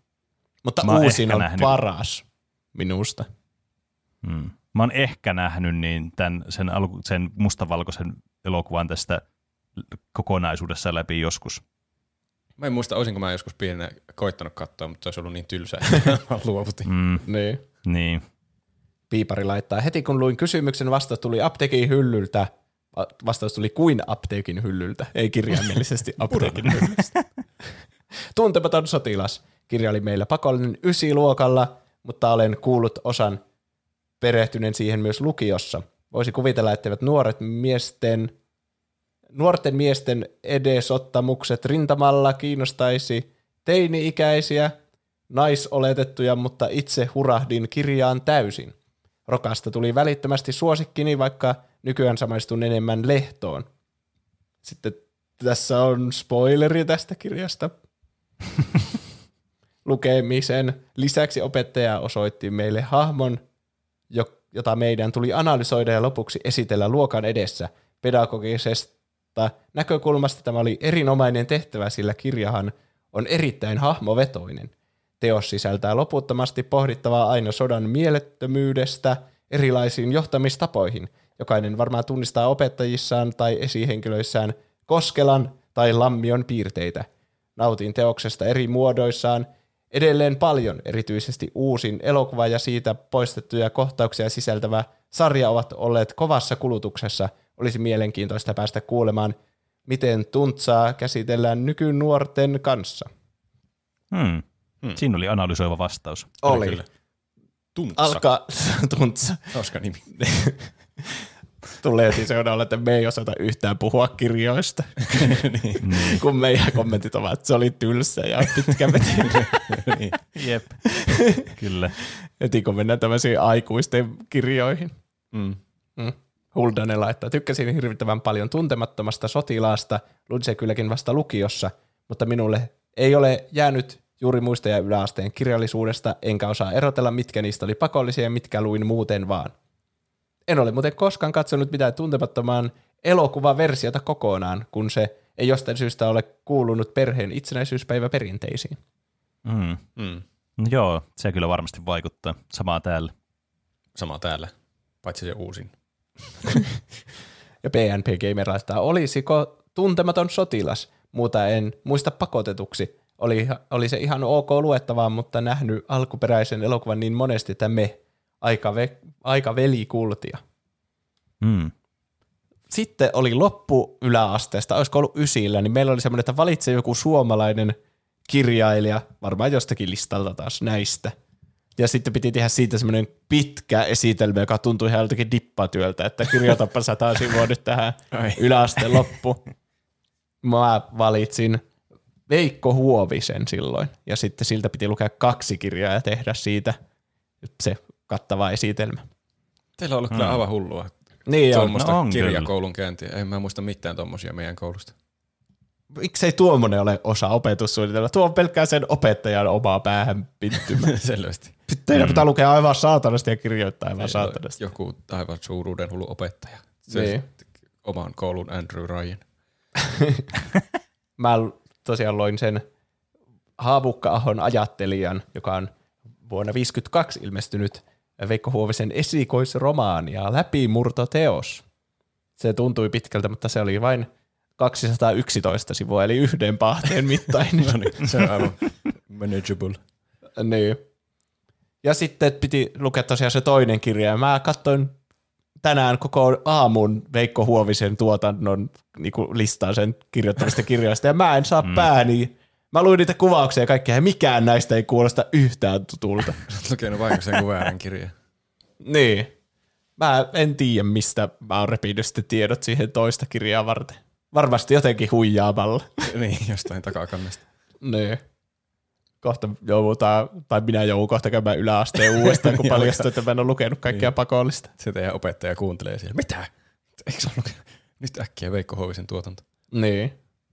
Seitsemän veljestä. Varmasti se on monilla pakotettu lukemaan. Ei minulla. Mm. S- Joo, kyllä. Sä oot käynyt joku höntsää. Selvästi. Mun ei tarvinnut lukea mitään. Näköjään. Mitä mieltä Pene on seitsemästä veljeksestä? Tupakahajunen. Nämä kommentit alkaa toistaa itse.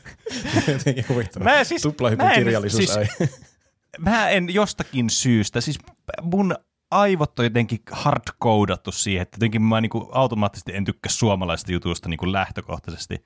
Ja se pitää niinku ansaita sen mun tykkääminen, se suomalaisen produktiin, siinä missä muut on sitten semmoisia, lähtee neutraalilta niinku ko- lähtökohdilta.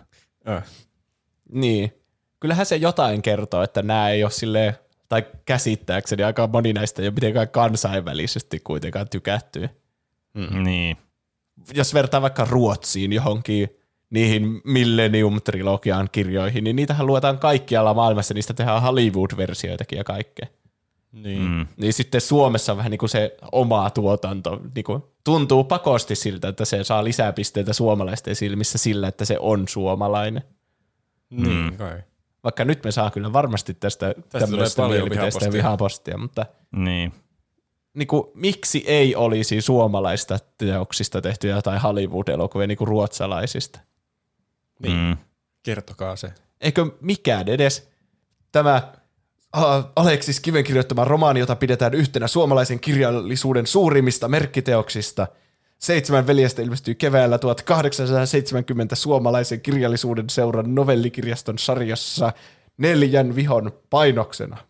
Olisinkohan mä muuten mm. lukenut seitsemän veljestä? Nyt kun mä rupesin miettimään, niin se voi olla, että mä oon lukenut sen joskus. Vaikka en muistakaan sitä mitään.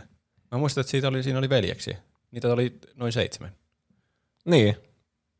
Niitä oli se... Ne oli jotenkin raamatusta ne nimet. Varmasti jotain niin. Tuomas, Mikael, Tommi. jotain jotain semmoisia. Heikki. Eero. Fitzgerald. Fitzgerald. Adam. Andrew. Kaikki nämä se. Tuliko siinä mainittua mitä kaikki se? Mitä näitä nyt on? Kyllä. Tämä oli lähes seitsemänsataa sivuun. kuusisataayhdeksänkymmentäkuusi sivua. Oho. Se on monta paahdetta. On kyllä. Se on niinku, niinku kolme, kolme ja neljä paahdetta. Niin. Mm. Ja mä yritin muistella tästä, mutta mä en muista tästä ihan hirveästi kyllä mitään. Tää vaan kertoi niinku niiden seitsemän veljeksen jostakin elämästä ja niillä oli joku yhteinen maatila tai jotain. Ja mm. siinä ne oli kaikki hassuja kommelluksia. Joskus ne oli jossakin kivellä ja oliko se joo. joku lauma jotain. Mäkin muistan joku kiven. Mm. Niin, joo, ne oli se... siinä tosi kauan selviytymässä. Ja joku, mm. oliko se lauma jotain härkiä tai lehmiä tai jotain, jotka niitä uhkaili siinä, niin ne ei päässyt pois siitä mm. kiveltä. Kaippa. Mm. Ei se hirveän muistettava teos on ollut, jos mä oon se joskus lukenut, kun tuo on ainut, mitä mä muistan siitä. Niin. Ja mä muistan tästä, että meidän opettaja oli vaan kopioinut netistä semmoisen niinku seitsemän veljestä semmoinen tietovisa. Niin kysymykset ja vaihtoehdot, kaikki kopioina ja tehnyt niistä meille kokkeen. Teidän hullu opettaja, joka vaatii teitä lukemaan neljä kirjaa päivässä. Niin, niin se mm. oli kopioinut netistä tämmöisen valmiin wow. visaan. Aivan uskomaton. Niinpä. Ja tämä sama opettaja, en muista mihin tehtävään se liittyi, mutta... Minä olin tyhmä ja olin Wikipedian ensimmäisen kappaleen kopioin suoraan mun johonkin tämmöiseen Aa, kirjoitustehtävä. Se on, se on kyllä viimeinen virhe. Niin, niin se oli koko sen kappaleen punaisella kynällä alle viivannut ja sitten kirjoitti sieltä plagiointia ja siinä oli joku osoite Wikipedia kautta Dracula tai jotain. Ei se ollut Dracula, kun siitä mä en jäänyt kiinni, vaan joku toinen. niin, niin sain hylätyn siitä. Ai. Ja sitten tästä. Mä... mulla teki niin paljon mieli niin kun sy- kääntää se siihen itteensä, että hahaa, katso kuinka sinä plagioit netistä vai jonkun tämmöisen niin kyselyn. Oisit merkannut punakynällä kaikki niitä plagiointia. Niin, mutta sitten en halunnut aloittaa taistelua ja ajattelin vaan, että jes, helppo kymppi, kun mä olin tehnyt siis sen monta kertaa sen netin kyselyn. Aa, niin, aivan. Onhan se fiksumpi varmaan jättää mainitsematta sitä asiaa. Niin, mutta niin kuin nyt jälkikäteen niin t- tulee semmoinen, että haa, siinä olisi ollut hyvä comeback kyllä sille opettajalle, että miten nyt sanotaan. Se on se opettajan nimi, me voi vihata sitä kaikki. Mm. Se oli Laura, sen etunimi. Saake, Laura. Mä en tiedä, onko tää, voiko joku päätellä näistä, että kukaan se tietty henkilö on. Ihan sama. Mm. Niin, tuota, Lartso oli laittanut, että en muista mikä oli paras, mutta kun kaikkien piti lukea Aleksis Kiven Seitsemän veljestä, niin nuori Lartso halusi päästä helpolle ja luki Mauri Kunnaksen version. Ei päässyt kokea sitä läpi. Onkohan mäkin olen lukenut varmaan sen sitten joskus. Seitsemän mm. koiraveljestä niin, tai jotain. Itselle sitten joku valemuista, että joo, mä olen sivistynyt ihminen ja lukenut Seitsemän veljestä joskus pienenä. Niin. Mm. Sitten meillä piti lukea Härän tappoa se. Joo, sen mä muistan kyllä lukeneeni.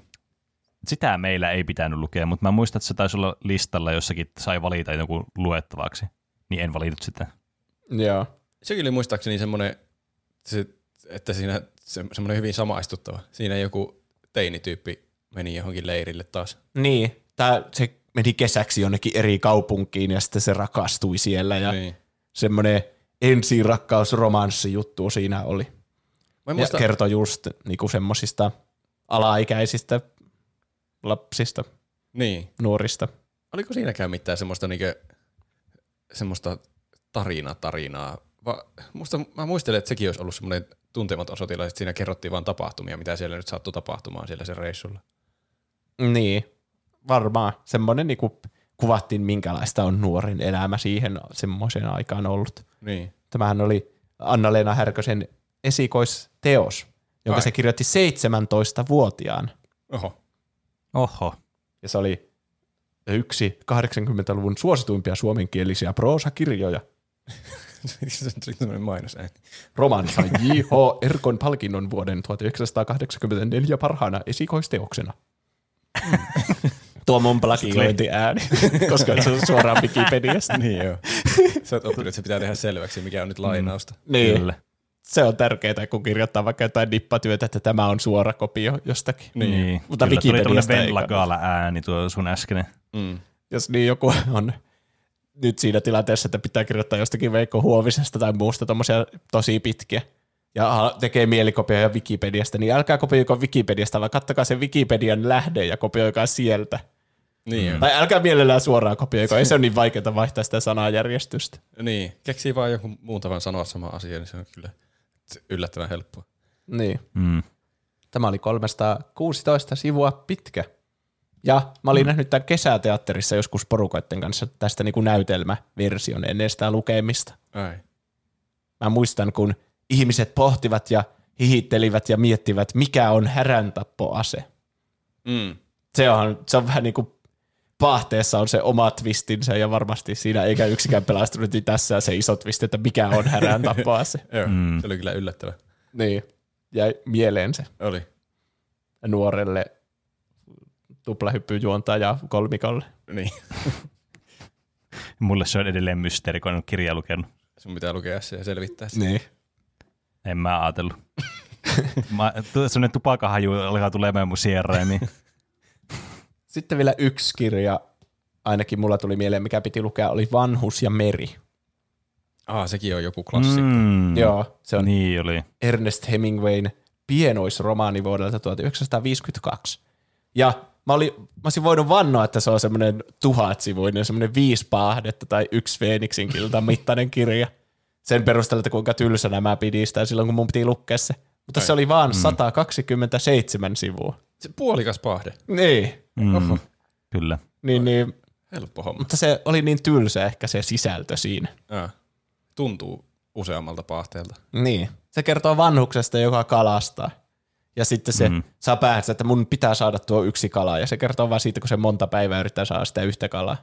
Joo, sen, sen kuvan mä, oon, mä en ikinä lukenut itse sitä, mutta sen kuvan mä oon saanut, että se jotenkin fiksaantuu siihen yhteen kalaan, mikä nyt siitä tulee se joku elämäntehtävä. Niin. Mm.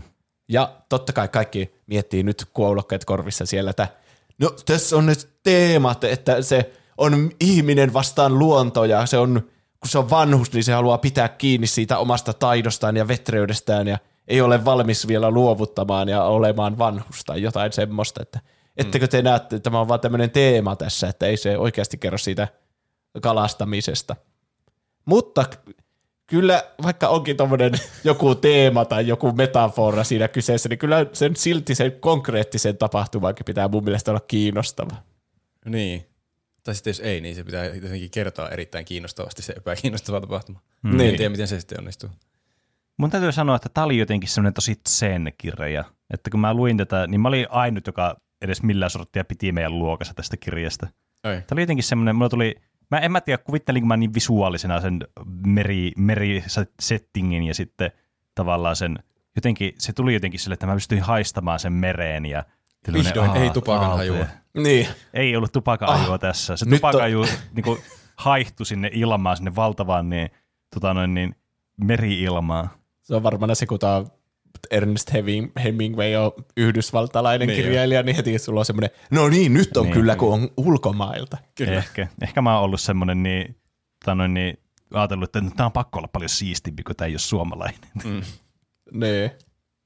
Muita kirjoja, mitä täällä mainittiin, mitä mun ei pitänyt lukea. No sanokaa vaikka, että tuleeko teillä muita mieleen, mitä teidät pakotettiin lukemaan? Mulla... No yksi, mikä pakotettiin, minkä mä muistan lukemaan, toki mä otin vielä yhden esille, joka... joka piti lukea joku kirja ja mä valitsin sen.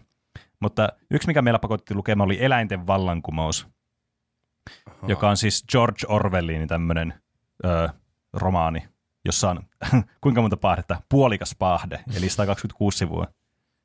Ah, joka, eipä, eikö joka... George Orwell ole kirjoittanut sen? Se tuhatyhdeksänsataakaksikymmentäneljä. Niin, joo. Joo, kyllä. Että tää oli kyllä hyvä, hyvin kantaa ottava ja semmoinen mielenkiintoinen kyllä tota noin niin, mielenkiintoinen tavallaan niin kuin tarina, koska tässä kerrotaan niin kuin, mäkin on nyt on mun niin tota, äh, t- mikä Venlakala äänen.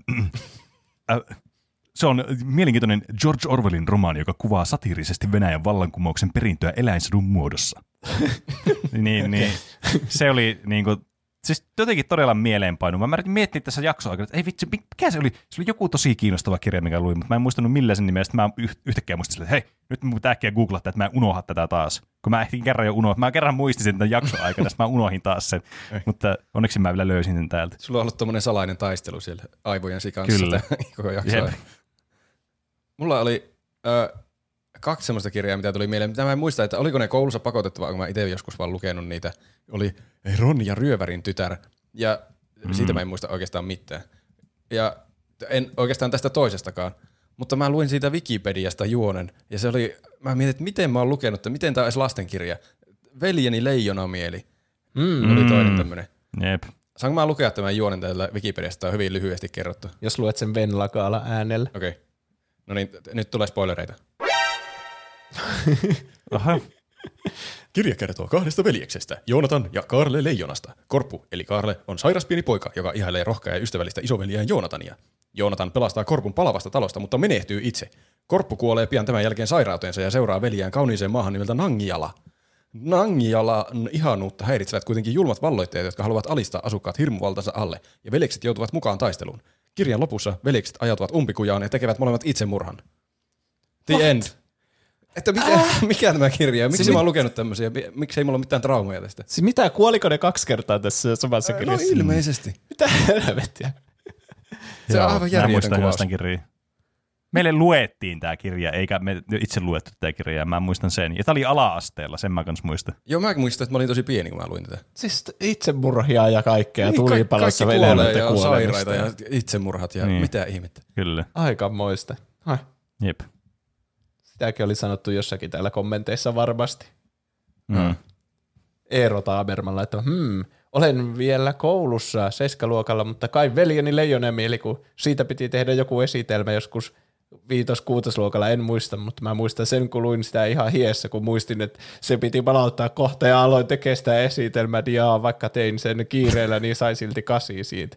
Mä kirjoitin tätäkin ihan hiessä, kun sain julkaistua tämän vasta, kun sain julkaistua tämän kolon kaksikymmentäkolme viisikymmentäyhdeksän, lol. Lol. Jokes on you, me nauhoitetaan tällaista yhdeltä iltapäivällä. Niin. Sulla on ollut koko sunnuntai ja aamu vielä aikaa. Mm, kyllä. Mutta tosiaan eniten tämmöistä, mistä mä en ollut, niin kuin, mitä mä en ollut lukenut koulussa, niin kommentteja oli tästä Poika raidallisessa pyjamassa, mm. joka on John Boynen romaani sen, vuodelta kaksituhattakuusi. Sen mä oon muistaakseni joskus lukenut. Sivumäärä yksi ole. Paahde. Okay. kaksisataakuusi okay. sivua. Mitäs on kunnossa? Laittaa. Poika raidallisessa pyjamassa oli yllättävän mielenpainuva kirja. Kertoo koskettavan tarinan keskitysleirillä olevan juutalaispojan ja natsiupseerin pojan ystävyydestä. Joo. Hmm. Aapo Kanniainen laittaa Poika raidallisessa pyjamassa synkkä tarina pienen lapsen näkökulmasta. Aaturi päätti laittaa Poika raidallisessa pyjamassa oli todella koskettava kirja. Jos vuodessa lukee edes yhden kirjan, niin se kannattaa lukea. Ja Pinkkimies laittaa Poika raidallisessa pyjamassa. Onneksi se pakotettiin, koska se oli todella koskettava ja helvetin hyvä. Kyllä mäkin hmm. muistelen, että mä olisin tykännyt siitä. Se oli semmoinen aika äh, traaginen, että, et, ei, että lapsena osaa vielä ajatellakaan, kuinka traaginen tai mihin ympäristöön se sijoittuu, mutta aika semmoinen. Hmm. Niin. Se on mun kuvaus siitä. Tiesikö, tietääkö alastelaiset keskitysleireistä vielä mitään? En, no siinä kai sitä ainakin oppii, kun lukee tuo. Niin. niin, mutta ne tulee niinku, toinen maailmasta tuli vasta joskus yläasteella sitten niinku käsiteltäväksi oikeasti historian tunneilla. Mm. Aika hurjaa. Oh. Kommentteja tuli, tuli myös Muumipappa ja Meri-nimisestä kirjasta.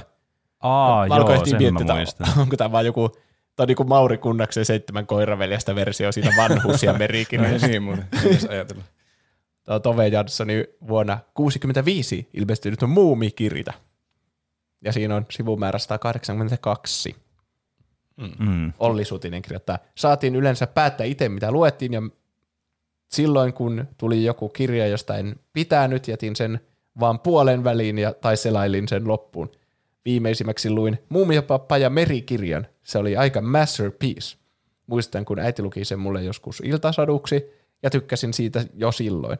Nyt halusin lukea sen ihan kokonaan alusta loppuun ja aloin lukea kaikki muumikirjat kesällä. Sinuhe egyptiläinen olisi myös kiva lukea. Mm. Ja sitten Haaveileva herainia. Haaveileva herai, herainia. Musta on huvittavaa, että niin Juuso otti tämmöisen kirja-aiheen tässä ja sitten sillä on todella paljon vaikeuksia lukea niitä nimiä ja kommentteja joittain. Meidät pistettiin lukemaan Muumipappa ja merikirja. On aina ollut muumifani, mutta en ollut viisitoistavuotiaaksi mennessä lukenut niitä kirjoja. Sitten on lukutehtävän kautta tuosta kirjasta tuli iso suosikkini ja luin loputkin kirjat saman tien. Mä kyllä luin tästä hmm. semmoisen Wikipedia-lyhennetyn version, niin tämä ei ole ihan semmoinen niinku sama tarina kuin Vanhus ja meri kuitenkaan. Ai. Mun mielestä tämä kertoo enemmän siitä, kuinka muumiasukkaat menee sinne Majakkasaarelle. Että onko tämä vähän niin kuin muu, muunnettu versio, sitten mikä oli siinä, siinä sarjassakin, sen majakka-episodit. Mm. Okay. Mä en muista, mä muistan lukenut niitä, mutta mä en muista yhtään tuota tarinaa, mikä tuossa oli tuo tarina. Mä en muista edes lukeneeni tätä. Mulla on muuten yksi vielä, mä huomaan, että alkaa lähestymään loppuaan tämä aihe, niin mä haluan ottaa vielä tämän yhden kirjan, jonka mä luin yläasteella, mikä on itse asiassa tämä mun suosikki kaikista näistä kirjoista. Oho. Niin, niin mä olin sen ottaa. Nimittäin äh, Ray Bradburyn Fahrenheit neljäsataaviisikymmentäyksi. Se oli kyllä niin kuin siis ehdottomasti mun suosikki kaikista näistä kirjoista, mitä tuli peruskoulussa luettua. Niin kuin ihan heittämällä. Ja, ja se siis kertoo niin, tämä on itse todella hyvä kirja niin kuin nykypäivänäkin ja jotenkin soveltuu tämmöiseen, niin kuin, siis tämä on jotenkin vanhentunut kuin hyvä viini suorastaan tämä kirja. Tämä siis kertoo tämmöisistä niin kuin palomiehistä, joilla tulevaisuudessa ei ole mitään työtehtäviä, koska näitä tulipaloja ei voi näihin taloihin syttyä, kun ne on niin, niin kuin tulen kestäviä. Niin sen sijaan, että ne poistaisi paloja, niin ne sytyttää paloja. Eli kun tämä näin, niin hallitus tai muut on sille, että ei kirjoja, kirjat on pahasta teille, niin ne sytyttää palaamaan niitä kirjoja sitten. Ja tämä kertoo sitten semmoista palomiehestä sen sitten arkista, että miten se alkaa sitten kyseenalaistamaan näitä sen ohjeita, mitä sen saa sen työn kannalta, mitä sen pitää tehdä. Okei. Okay. Joo, Jefulainen laittoi kommentin tuosta samaisesta kirjasta. Tässä tosiaan mm. taas jotenkin käy silleen, että aikaa on mennyt hirveästi, kun on tullut vastauksiakin niin paljon. Mm. Kyllä. Mutta mä yritän lukea jotain yksittäisiä randomilla. Teillä on ainakin satunnaismahdollisuus päästä luetuksi. Tämä niin. Detsi nolla laittaa, tyyliin joku gangsterimummi oli ihan hyvä. Se oli hie, hiukan erilainen kokemus, kun kuusivuotiaana oli jo lukenut ekan Potterin. Gangsterimummi. Gangsterimummi. Mä en tiedä, mistä tässä puhutaan. Onko se, onko se kirja vai kirjailija vai opettaja, joka on suositellut sitä kirjaa? Kai se on joku kirjan nimi varmasti. Kaipa. Kaikki tietävä kertoja sanoo Sofi Oksasen puhdistus. Tarina on synkeä, mutta todella mielenkiintoinen ja sehän kelpaa tällaiselle edgelordille. Se, se on varmana erittäin synkeä. Mä en ole lukenut tätä, eikä mua pakotettu ikinä lukemaan tätä, mutta se jotenkin oli puheena koko ajan yläasteella. Mm. Se oli varmaan joku justiinsa, että valitsee jostakin kirjoista, niin jossakin semmoisessa listauksessa ehkä. Tai sitten se on vain jotenkin niin kulmakivi jossakin suomalaisessa kirjallisuudessa, niin mm. sen takia se tuli tällä meidän opettajalla aina mieleen ja se halusi siitä kertoa. Veikkaha kolme viisi kaksi laittaa. Meillä oli lukuinto, eli piti minimissään kuusi kirjaa vuodessa lukea ja jotkut pakollisia. Edelleen lempikirja Harry Potter. Ja mister Felix laittaa varmasti paras kirja, joka pakotettiin lukemaan, oli kaikki Harry Potterit. Eikä oikein outoa, että lukekaa kaikki Harry Potterit, jos on tosiaan ollut näin. No kuulostaa kyllä erikoiselta. Koska eikö tuossa ole ideana se, että saa hirveänä semmoisia erilaisia genrejä ja niin kuin eri aikakausilla kirjoitettuja, eri maissa kirjoitettuja. Ja sitten joku niin opettava silleen, no niin, tänä vuonna ja ensi vuonna, vuoden aikana me luetaan kaikki Harry Potterit. Se on, se on ihan opettajasta kiinni. Teilläkin se alkoi se, niin jotenkin innostui siitä vallasta ja laittoi ihan liikaa kirjoja, niin tuolla on joku Harry Potter-fani mm. lähtenyt aivan rogue ja assainannut. Nyt tulee hirveänä englantilaisia sanoja. Asettanut luettavaksi kaikki Harry Potterit. Selvisin suomen kielen loppuun asti. Tulee riidattavaksi kaikki Harry Potterit. Niin. Tuomas Lehtinen laittaa erityisesti Vonnegutin Teurastamo viisi on jäänyt mieleen, siis positiivisesti. Kirja kun sisälsi hienosti aikamatkustamista ja skifiä, jota silloin tuli luottaa muutenkin. Sodan kuvaus tai sitä vastustava kuvaus herätti silloin paljon ajatuksia ja on ikävästi taas tätä päivää. Mm. Mm. Meillä ei pakotettu ikinä lukemaan mitään skifikirjaa sitten. Harmi. En mäkään muista. Niitä olisi ollut mm. kiva lukea. Niin ehkä siksi mäkin tykkäsin tuosta Fahrenheitista niin paljon, koska se oli tosiaan tuommoinen skifiteos. Se on kyllä jännä, se on kyllä hyvä kirja ja se vieläkin kertoo just siitä, että miten tämmöinen klassikko just on, että te käytätte liian paljon mediaa, olette liian paljon vain tuijotatte televisioja ja kuuntelette jotain radioa, ettekä lue kirjoja enää. Oi, oi, oi. Toimii nykypäivänäkin siis tämmöisenä tosi moraalistisena. Niin. Tuo on samanlainen kuin se tuhatyhdeksänsataakahdeksankymmentäneljä, että se voi ottaa joka keskustelu, että voi tätä nykymaailmaa. Lukisittepa niin, sen kirjan, kyllä, niin tietää sitten, miten mihin tämä on vielä menossa. Mulla niin, mä muistan nähneeni niin netissä joku meemin, mikä mulla tulee monesti mieleen, että ennen vanhaa, kun lapset katsoo vaikka telkkaria, niin sitten niiden vanhemmat sanoo, että miksi sä aina katsot telkkaria, että miksi et sä lue ikinä kirjoja. Mm. Ja sitten mm. kun mennään johonkin uudempiin viihteen muotoihin, niin sitten se aina vaihtuu vaan se keskustelu, että mm. sun... miksi sä aina pelaat videopelejä ja katsoisit välillä telkkaria, niin tietäisit, mitä mm. nykypäivänä tapahtuu. Ja mm. sitten seuraavana, mm. mikähän olisi siitä seuraava, että me sanotaan, että pelaisit välillä videopelejä. Niin. Ei aina noita mobiilipelejä. niin. Pelaisin näitä klassikoita. Tässä on BioShock sulle. niin. Miksi sä aina pelaat tämmöistä aivotonta väriyhdistämispeliä? Tämä aiheen opetuksena, että kukaan ei oikeasti tiedä mistään mitään ja kaikki tekee vaan mitä sattuu. Niin. Niinpä. Elämä on vaan täyttä anarkiaa. Ja kuinka meidän on. koulutus on ollut vaan joidenkin ihmisten käsissä, jotka ei varmaan itsekään tiedä mistään mitään ja tuonut vaan omat mieltymyksensä, niin. No, niin. omat suosikkikirjansa aina sinne. Mm. Ja sitten Kyllä. ne on muovannut meidän persoonaa. Murdoch. Kaikki, se on selkeä. Murdoch laittaa, en muista peruskoulusta, mutta lukiossa luin johonkin kurssiin liittyen Notre Damen kellonsoittajan. Tosi kiinnostava kirja, eikä liian pitkä. Aika paljon raadollisempi kuin Disneyn versio, vaikka Disney-versiokin oli yllättävän karu. Mm. Enpä koskaan se on kyllä aika karu se Disney-versio. Niin. niin. Enpä muista, tai en tiennyt, että se perustuu kirjaan.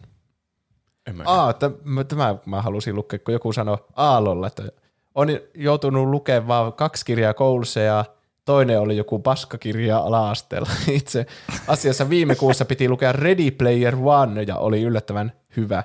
Jälkeenpäin se leffa oli aika erilainen verrattuna kirjaan, mutta ainahan ne on erilaisia. Niin jännä, että niin, kyllähän ne muuttuu pakosti ne kirjat, mitä pakotetaan lukea. Että niin. Kun Paahde niin, silloin, niin. kun me luettiin sen, niin se oli aika uusi, että se oli alle kymmenen vuotta vanha. Mm. Niin niin, varmaan joku kyllä. Ready Player One voi olla sitten niin kuin nykyajan Paahde, kun sekin. Niin milloinhan mm. se tuli kaksituhattaviisitoista tai jotain sitä luokkaa varmasti. Sehän on hyvä, jos opettaja osaa valikoida hyviä kirjoja, uusiakin kirjoja luettavaksi. Niin. Ei aina kyllä. vanhaa miestä ja merta, jota joku ei jaksa lukea kuitenkin. Niin. Gangsterimummi. Se kuulostaa lastenkirjalta, joka ei kerro lapsesta. Siinähän on hyvä niin. esimerkki. No boom, joo, siitä totta. Saitte. Unohtakaa puuhapeteen esimerkki. Ja Kalervo laittaa, Teorian, teoriani on, että kouluaikojen lukukokemukset vaikuttavat vahvasti nuoren persoonan kehitykseen. Omaa pääkoppaani ovat muovanneet ainakin Mika Valtarin Sinuhe egyptiläinen, Timo K. mukaan Maa on syntinen laulu, Väinö Linnan Täällä Pohjan tähden alla, Herman Hessen, Siddhartha ja Kafkan Oikeusjuttu. Syytän noiden kirjoittajia, luonteeni melankolia, hippi, ennakkoluulottomuus ja anarkia komponenteista. En näe, miten kukaan voisi olla lähtemättä seikkailemaan ympäri maailmaa, jos on koskaan lukenut Valtaria. Hauska, kuinka analyyttisesti kommentoija mm. on arvioinut niin oman persoonansa ja mistä kaikki osa-alueet johtuu. niin. niin. Suora yhteys juuri näihin kirjoihin, mitä luki. Niin. Häh? Mitähän meidän kirjamme kertovat meistä persoonina? En tiedä. Mm. Sitten mulla, on mulla on vaan, että poltetaan kirjat. Niin. Mulla on se, että on kelpompi lukea joskus vain takakansia kertoa siitä. Nyt mä viimein sain selville, miksi mä aina kaivan kuoppia pihalla. Niin, totta. Nyt sä sait sen vastauksen. Sä etsit siltä myös jotain, niin. varmasti. Mm. Mm. Elämän tarkoitusta. Niin. Mut, mutta mitä muuta sä oot tehnyt kuovien kuoppia? Kuoppien kaivamisen lisäksi tällä viikolla, Roope. Mä oon pelannut Pokemon Legends Arceusta. No niin. Nyt mä oon Noniin. päässyt siinä eteenpäin. Mä oon vähän jopa koukuttunut siihen. Se on kyllä oikein mukavaa. Me silloin kun me puhuttiin siitä ennen kuin kukaan oli pelannut sitä, mä en tiedä oliko se edes ilmestynyt vielä silloin, kun me jossain vaiheessa puhuttiin mm. siitä ja mietittiin, että onkohan siinä niinku oikeasti avointa maailmaa. Niin se, on, se, ainakin tähän mennessä se on ollut vähän semmoinen niinku välimaastotapaus. Että siinä... Niin pitää tavallaan teleportata johonkin tietylle alueelle ja sitten siellä on semmoinen pienempi avoin maailma. Ja sitten niitä tulee käsittääkseni useampi niitä alueita. Että ei se ihan semmoinen avoin avoin maailma ole. Ja on niin, vähän pettymys. Aivan. Mutta se on kuitenkin siisti seikkailu. Se on aika iso, ainakin tuo ensimmäinen, on mennyt päässyt kovin pitkälle siinä vielä. Mutta tuo ensimmäinen paikka on ainakin semmoinen melko iso, että siellä saa kyllä seikkailla ympärissä ja se siisti nähdä, kun ne Pokemonit siellä menee. Ja, ah. Hauska hmm. pelata Pokemonia pitkästä aikaa. Crystal on viimeisin, mitä mä oon pelannut. Se jotenkin pitkälle muka- on tultu niin, siitä. Niin, mukava tommonen moderni Pokemon-peli. Niin paljon semmoisia pieniä asioita. Niin kaikki Pokemonit saa expaa, kun taistelee tai pyydystää niitä Pokemoneja. Ja mm. se, se on niin paljon helpompaa ottaa joku uusi jäsen tiimiin. Ja sitten ei tarvi jotenkin vaihtaa sitä, että niin. ensin laittaa toisen ja sitten vaihtaa mm. sen toiseen. Niin, semmoisia pieniä mukavia käytännön asioita. Oha. Niin, aivan. Sillä välillä on pelottavia semmoisia hulluja alfa-Pokemoneja, ne on kuumottavia. Mä innostuin siinä seikkailemaan ehkä vähän liikaa tuossa alkumetreillä, että mun olisi pitänyt tehdä sitä niin päätehtävää eteenpäin, niin mä sitten vaan seikkailin siellä, että oh, pyydistä, oh, tuolla on Abra, tuolla on Rapidas, tuolla on mitä kaikkea siellä onkaan, ja sitten mä olin yhtäkkiä hirveän iso levelinen, kaikki Pokemonit hirveän iso levelinen, ja sitten mä muistin mennä sitten päätehtävään takaisin, niin sitten se, nyt kaikki on hyvin helppoa varmaan jonkun aikaa, kun mulla on hullut Pokemonit partyssa. Mutta niin, tähän mennessä oikein mukava kokemus ollut. En malta odottaa, että pääsen pelaamaan lisää. Pokemon-pelit on kyllä aina ollut aika helppoja. Niin, siis se on mm, hyvin siis yksinkertainen. Niin. Kaikki sidequestitkin on semmoisia, että voiko sä tuoda mulle tämän Pokemonin? Mäpä tuon, että saa jonkun palkinnon. Mutta se on jotenkin hauska kuitenkin verestää lapsuusmuistoja tuolla aivan uudella tavalla, kun ne seikkailee siellä ja voi taistella mukaan mm. siellä oikeassa viidakossa. Niin, niin, aivan. Mitä Pene on tehnyt? No, me käytiin itse asiassa katsomassa elokuvaa tässä. Ja sehän elokuva oli Doctor Strange ja and in the Multiverse of Madness. Se on, se on ollut kyllä listalla itselläkin katsoa. Mitä ja mieltä se oli? Mä ymmärrän, että se elokuvallisesti ei ole mikään mestariteos. Ai. Sanotaan se suoraan tähän alkuun. Mutta siinä oli, mä siis mulla on vaan niinku guilty pleasure alkanut tulla näihin niin Marvel-elokuviin. Mä vaan tykkään siitä, että mä voin heittää vaan aivot nariikkaa ja katsoa niitä. Niin, on, oli ne on kyllä semmoisia mukavia low effort-elokuvia. Niin on kyllä. Että tää oli just semmoista, niinku, että tää oli semmoista silmäkarkkia suurimmaksi osaksi. Että tässä tapahtuu asioita ihan hirveällä tahilla koko ajan. Että tätä on hyvin, hyvin vaikea varmasti seurata, jos ei ole kattonut jotakin niin al, niin kuin aiempia Marvelin joitakin tuotantoja tässä nyt äh. viime aikoina. Sanoisitko sä, että se oli parempi vai huonompi kuin se ensimmäinen Doctor Strange, kun se oli mun mielestä yllättävän hyvää muistaakseni. Ja aika suoraviivainen, ettei tarvinnut mm. tietää juuri mitään etukäteen. Niin. Kyllä mä sanoisin, että tämä on ehkä heikompi kuin se ensimmäinen. Ai. Mutta... Sam Raimin ohjaama. Niin. Niin. Tämä on... Niin, tää, tästä, tää on vaikea. Tää on jotenkin niinku, tää aika, siis tässä tää tempo jotenkin kyllä niinku koituu ehkä omaksi kohtalokseen isosti. Tässä tapahtuu koko ajan ihan hirveästi kaiken näköisiä juttuja. Mm. Mut kyllä mä, niin, mä tykkäsin tästä, koska mulla, mä tykk, mulla on semmoinen guilty pleasure näihin elokuviin, niin mä en nyt ala arvioimaan tätä mitenkään tämän syvällisemmin tässä. Menkää katsomaan itse, jos kiinnostaa. Kyllä mä ajattelin mennä sen katsomaan. Hmm. Niin. Mitäs Juuso on tehnyt viime viikolla? En varmaan juurikaan mitään uutta Elden Ringiä ja sen sain Paahteen loppuun ja mietin, että mitä alan kuuntelemaan seuraavana. Hmm. Ehkä. Eikä yksikään pelastunut. Se varmaan on semmoinen iso aukko nyt tämän jakson perusteella mun sivistyksessä. Hmm. Hmm. Äänikirjat on kivoja. Pysyy kämppä todella siistinä, kun kuuntelee äänikirjoja eikä malta lopettaa, niin sitten vaan hääräilee ja siivoaa koko ajan. Ja. Pitää itsekin alkaa selvästi kuuntelemaan äänikirjoja. No pitää. Me, mutta mitäs kuuntelijat on tehnyt tässä viime aikoina? Meillähän voi lähettää viestejä, kysymyksiä, kommentteja, aiheehdotuksia, meemejä, ihan mitä tahansa haluaa, että me luetaan tässä loppupuoliskolla sitten. Meidät tavoittaa Instagramista ja Twitteristä nimellä Tuplahyppy sekä sähköpostiosoitteesta podcast at tuplahyppy piste fi. Nyt ei ollut tullut mielestäni mitään varten otettavia korjauksia viime jaksoon liittyen, äh. mutta viestejä oli tullut muitakin. Muun muassa, no nyt on tullut Instagramista aika paljon viestejä, eli Pene saa keksiä urakalla nimimerkkinä. Oh no. Voi keksiä vuorotelle, niin jaetaan työmäärä kahtia. Okei. Okay. No niin, eli valmistaudutaan. Jos, jos Instagram-yksityisviestissä ei ole semmoista niinku terveisin jotain tai lopussa nimimerkkiä, niin sitten on vaan pakko keksiä nimimerkki, ettei tarvi lukea oikeaa nimeä, mikä lukee siinä. Mm. No niin, eli ensimmäinen viesti on nimimerkiltä King Sika. King Sika. Kuulostaa kai tuosta nimimerkkimäiseltä niin. nimeltä. Mm. Toi teidän keksimä herra pöytäjä premissen ympärillä. Onko niinku Jeesus, joka on Jack Bauerin ja Batmanin elkeet omaksunut, mutta on kaksikymmentäkaksi vuodessa too old for this shit ja ajan saatossa palannut takaisin puusepän hommiin, kunnes maailmanjohtaja valtio kutsuu taas hommiin? Ku- kuulostaa juurikin siltä, mitä me haettiin. Niin. Kyllä. Se on, niin. Hyvä tolleen, että tuollaiset stereotypiat on niin vahvoja, niin kun, että oh, mä oon liian vanha tähän paskaan, niin sitten se joudutaan kutsumaan takaisin sieltä. Mm, ei, niin, mutta kyllä. Kukaan muu ei pysty tähän kuin sinä, herra pöytä.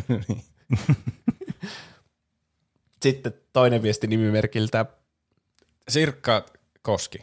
Sirkka Koski laittaa, kiitoksia, teette Suomen podcastien parhaimmistoa. Muutama vuosi sitten ollessani armeijassa kuuntelin paljon Tuplahyppyä. Ohjelmanne ikään kuin vei intin aiheuttamat vitutukset hetkeksi pois.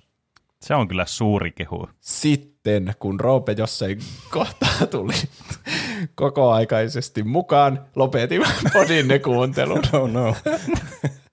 Ei mitään heittiä Roopea kohtaan. Ohjelman dynamiikka, johon olin tottunut, vaan muuttui. Kuitenkin tässä hetki sitten löysin podinne uudestaan ja kuunneltuani muutaman jakson huomasin, että tämähän toimii Roopen myötä jopa entistä paremmin. Oh. Joten anteeksi ah. vaan epäilyni, vika oli minussa. Redemption. Kyllä, siinä oli se redemption. Nyt olenkin kuunnellut melkein kaikki jaksot, mitkä jää aikoinaan kuuntelematta, ja jälleen tiistain kohokohta on tuplahyppy. Ai Uhuh. että. Mikä vuoristorata. Niin, kiitos ole. Paljon. Kyllä. Onneksi siellä tuli vielä, että mä en tilannutkaan tätä koko ohjelmaa. Niin. Olisi kyllä ollut outo viesti toisaalta, että olisi vaan loppunut siihen, että sitten lopetin kuuntelun. Hyvää kivään jatkoa. Hyvää päivän jatkoa teillekin. Ja Roope aista paska. Paitsi Roopelle.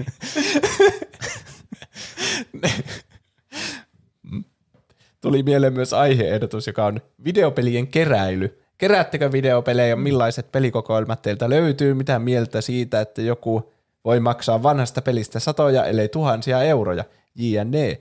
Itse rakastan videopelien keräilemistä, ja oman kokoelmeni Crown Jewel varmaankin on Castlevania Symphony of the Night. Uh, arvostan. Mm.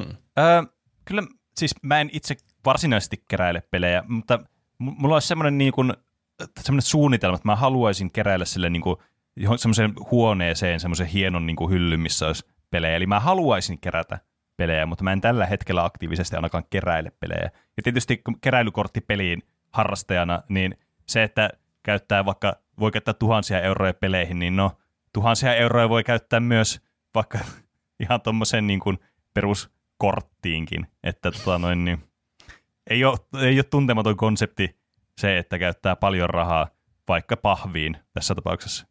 Hmm. Mustakin olisi kyllä tosi siistiä omistaa semmoinen joku huone tai hylly, missä olisi hirveä kasa kaikkia pelejä tai elokuvia tai molempia. Mutta tällä hetkellä en ainakaan omista kovin paljon semmoisia fyysisiä tuotteita. Hmm. Mä keräsin kaikki Euroopassa julkaistut Kingdom Heartsit ja kaikki Euroopassa julkaistut pääsarjan Final Fantasy-pelit yhdessä vaiheessa. Se oli ihan hauska projekti. Mm. Mm. Mutta varmasti aiheeksi riittää ylipäätään pelien keräilyä, varsinkin kaikkia tommosia hirveän kalliita pelejä, niin, jotka on harvinaisia, niin niissä on varmasti mm. kiinnostavaa juteltavaa. Ois varmaan. Ja Freeman Kyllä. laittoi aiheehdotukseksi. Nyt on ehkä turhan aikaista tälle aiheelle, mutta sanon sen nyt silti. Creepypastat vai creepypaskat?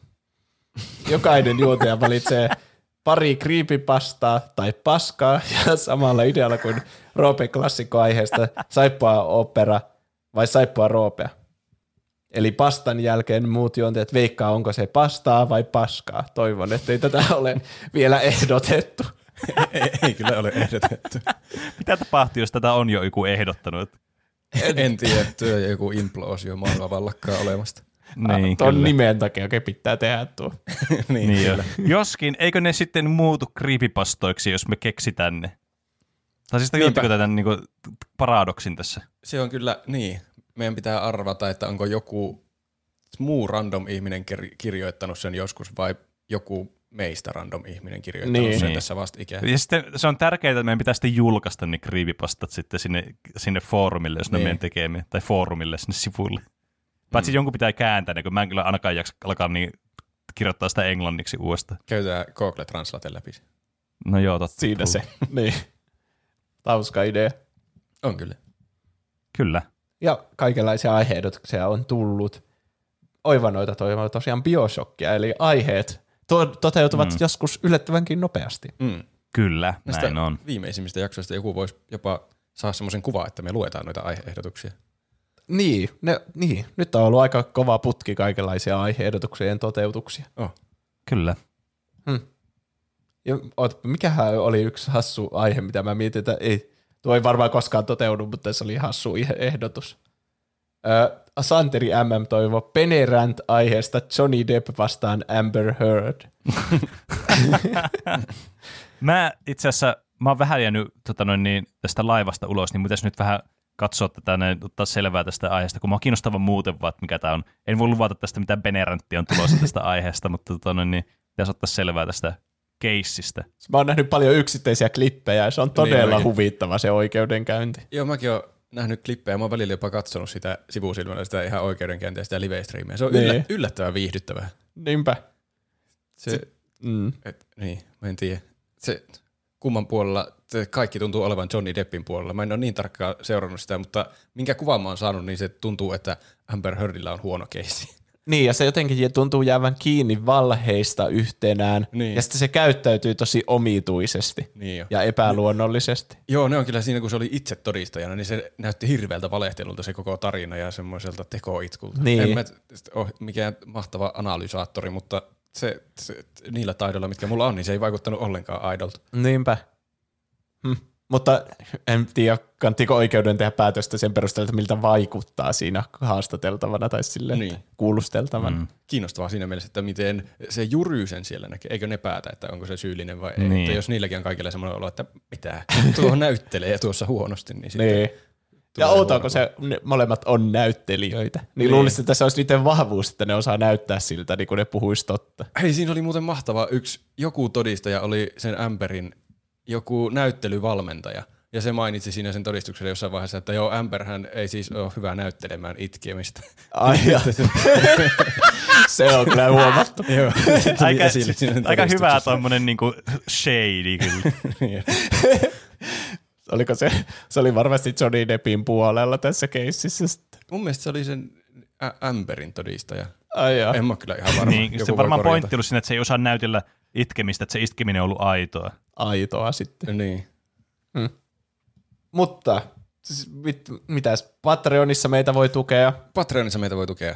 Yhdestä mm. eurosta ylöspäin saa tukea sen verran, kun kokee tarpeelliseksi tukea meitä tai että kuinka paljon haluaa meitä tukea. Yhdellä eurolla saa jo oikeastaan kaiken lisäsisällön, mitä sieltä löytyy, mutta jos maksaa kymmenen euroa tai enemmän, niin voi olla tuottaja tai jopa valas. Ja jos mm. hankkii tämmöisen tuottajastatuksen, niin teidän nimimerkkinne luetaan sitten tässä jakson lopussa, joka tapahtuu nyt. Eli tuottajia ovat Dyrenair, Whisky, Sandels, Sumuli, Styrre, Piipari, Iso Paska, Peruna Kiisseli, Seellä, Nude kaksikymmentäkaksi, Notbuff, Oldex, Keetor ja Jafar. Paljon kiitoksia teille. Kiitos meidän Kiitos. Podcastimme tuottamisesta teille. Kyllä, kyllä noita alkaa tulemaan lisää noita koko ajan noita tuottajiakin. Musta tuntuu, että noita oli nyt enemmän kuin viimeksi noita nimiä tuossa. Voi olla. Ehkä. En ole laskenut niin tarkkaan, mutta voi olla. Kiitos yksittäin jokaiselle heistä ja kiitos kaikille kyllä. kuuntelijoille ja tälleen. Kyllä. Muutenkin vastaajille, kyllä. vaikka me, meillä on nykyään hirveästi kuuntelijoita ja kaikkia vastauksia ei aina lukea mm. valitettavasti. Mm. Kyllä, Hei. Mutta me onneksi luetaan ne kuitenkin. Kyllä. Niin. Hyvin minä ne olin lu- lukenut ja järjestellyt, mutta sitten aik- aikatauluasiat on eri asia. niin. Niin, niin, niin, tärkeä asia. Meidän kaupassa on uusi mallisto mertsiä. Niin, totta. Kyllä. Ja mä oon ainakin todella tyytyväinen näihin. Eli semmoinen paprika mix. Ne on kyllä. Hyvin värikäs mallisto, erilaisia paprikatuotteita. Mä itse ainakin kyllä. haluan ostaa paprika mix-tuotteita. En, niin. en ole päättänyt vielä mitään, varmaan paidan ja kupin. En tiedä mm. minkälaiset vielä. Niin, kannattaa käydä katsomassa, mitä kaikkea siellä on saatavilla. Kyllä, kannattaa. Hyvin semmoisia kesäisiä kyllä. ja freshejä paprikoita ne on. Hienoja paprikoita. Kyllä. Ja voi laittaa vaikka tarran johonkin keräily tuhannen euron niin. pelin kanteen, se on sen galaktisen mm. paprikan. niin. Tämä on kyllä, mä suosittelen tätä ja sitten laittiin asiaan sen tarraa siihen kanteen. Mm. Automaattisesti tuplahypyn hyväksymä. Paprikamiksi suositus. Tai sitten kyllä. antaa kaverille semmoisen rintamerkin, laittaa sen sen rintaan. Mm. Oh, täydellistä. Mä su- tykkään susta. Se on saat, loistava idea. Saat tämän Totta. Punaisen paprikan. Totta. Mahdollisuuksia on kaikki käydä osoitteessa tuplahyppi piste fi kautta kauppa. Kyllä. Mm. Kyllä, näin on. Kyllä mä otan innolla, että mä saan tilattua näitä paprikatarroja ja sitten puolison kanssa voi ostaa parisuhdepaprikaa kupit, jossa meillä on eri paprikakuvat molemmilla. Ai että. Niin, semmoista. Kaikkea mahdollisuuksia tässä on. Saanko mm. mä uuden Paprikamix-merchin kunniaksi suositella Paprikamix-suositusta? No ilman muuta. Sehän on hyvää mainosta tänne. Tuplahypyn Paprikamix. Eli minä olen kuunnellut viime aikoina erästä podcastia. Ja mm. tämä suositus on juurikin tälle podcastille. Tämän podcastin nimi on Off Book, The Improvised Musical. Siinä on, se on hyvin semmoinen kevyt mm. podcasti, jota voi kuunnella ajankulukseen tai samalla kun tekee jotakin. Se on kaksi semmoista tyyppiä, Jack and Jess. En ole ihan varma, mitkä niiden koko nimensä oli. Jack, Jack, Jack Reno ja Jessica McKenna ehkä. Semmoisia koomikoita kuitenkin, jotka mm. ö, usein vieraan avustuksella juttelee ensin jostakin ja sitten ne saa siitä tavallaan jonkun aiheen ja sitten ne tekee, improvisoi musiikaalin siitä. Se on, Oho. Se on, mä en ymmärrä, miten kukaan pystyy siihen. Niillä on siellä siis joku bändikin tai ainakin yksi soittaja joskus. Yleensä koko bändi siellä podcastissa, mitä mä oon nyt jotakin jaksoja kuunnellut. Mutta niistä tulee välillä ihan tosi hyviä biisejä. Siis se, ihan niinku keksii ne sanat ja melodiat sille lennosta vai? Niin, niin siellä bändi soittelee jotakin ja sitten ne keksii siihen niin laulun. Aha. Huikea. Ai vitsit. Ne on monesti vielä tosi viihdyttäviä ne itse niin tarinatkin, ne, mitä ne niin keksii siihen ympärille, mitä siinä musiikaalissa tapahtuu. Mutta se on kyllä, sitä kannattaa kuunnella. Erittäin viihdyttävää. Hmm. Hmm. Siinä tuli out of the box kyllä paprikasuositus. Joo. Kyllä. En mitään podcastia ikinä suositellut, niin nyt sekin on tehty. Näin, Näin on. Ensimmäinen jokainen kerta.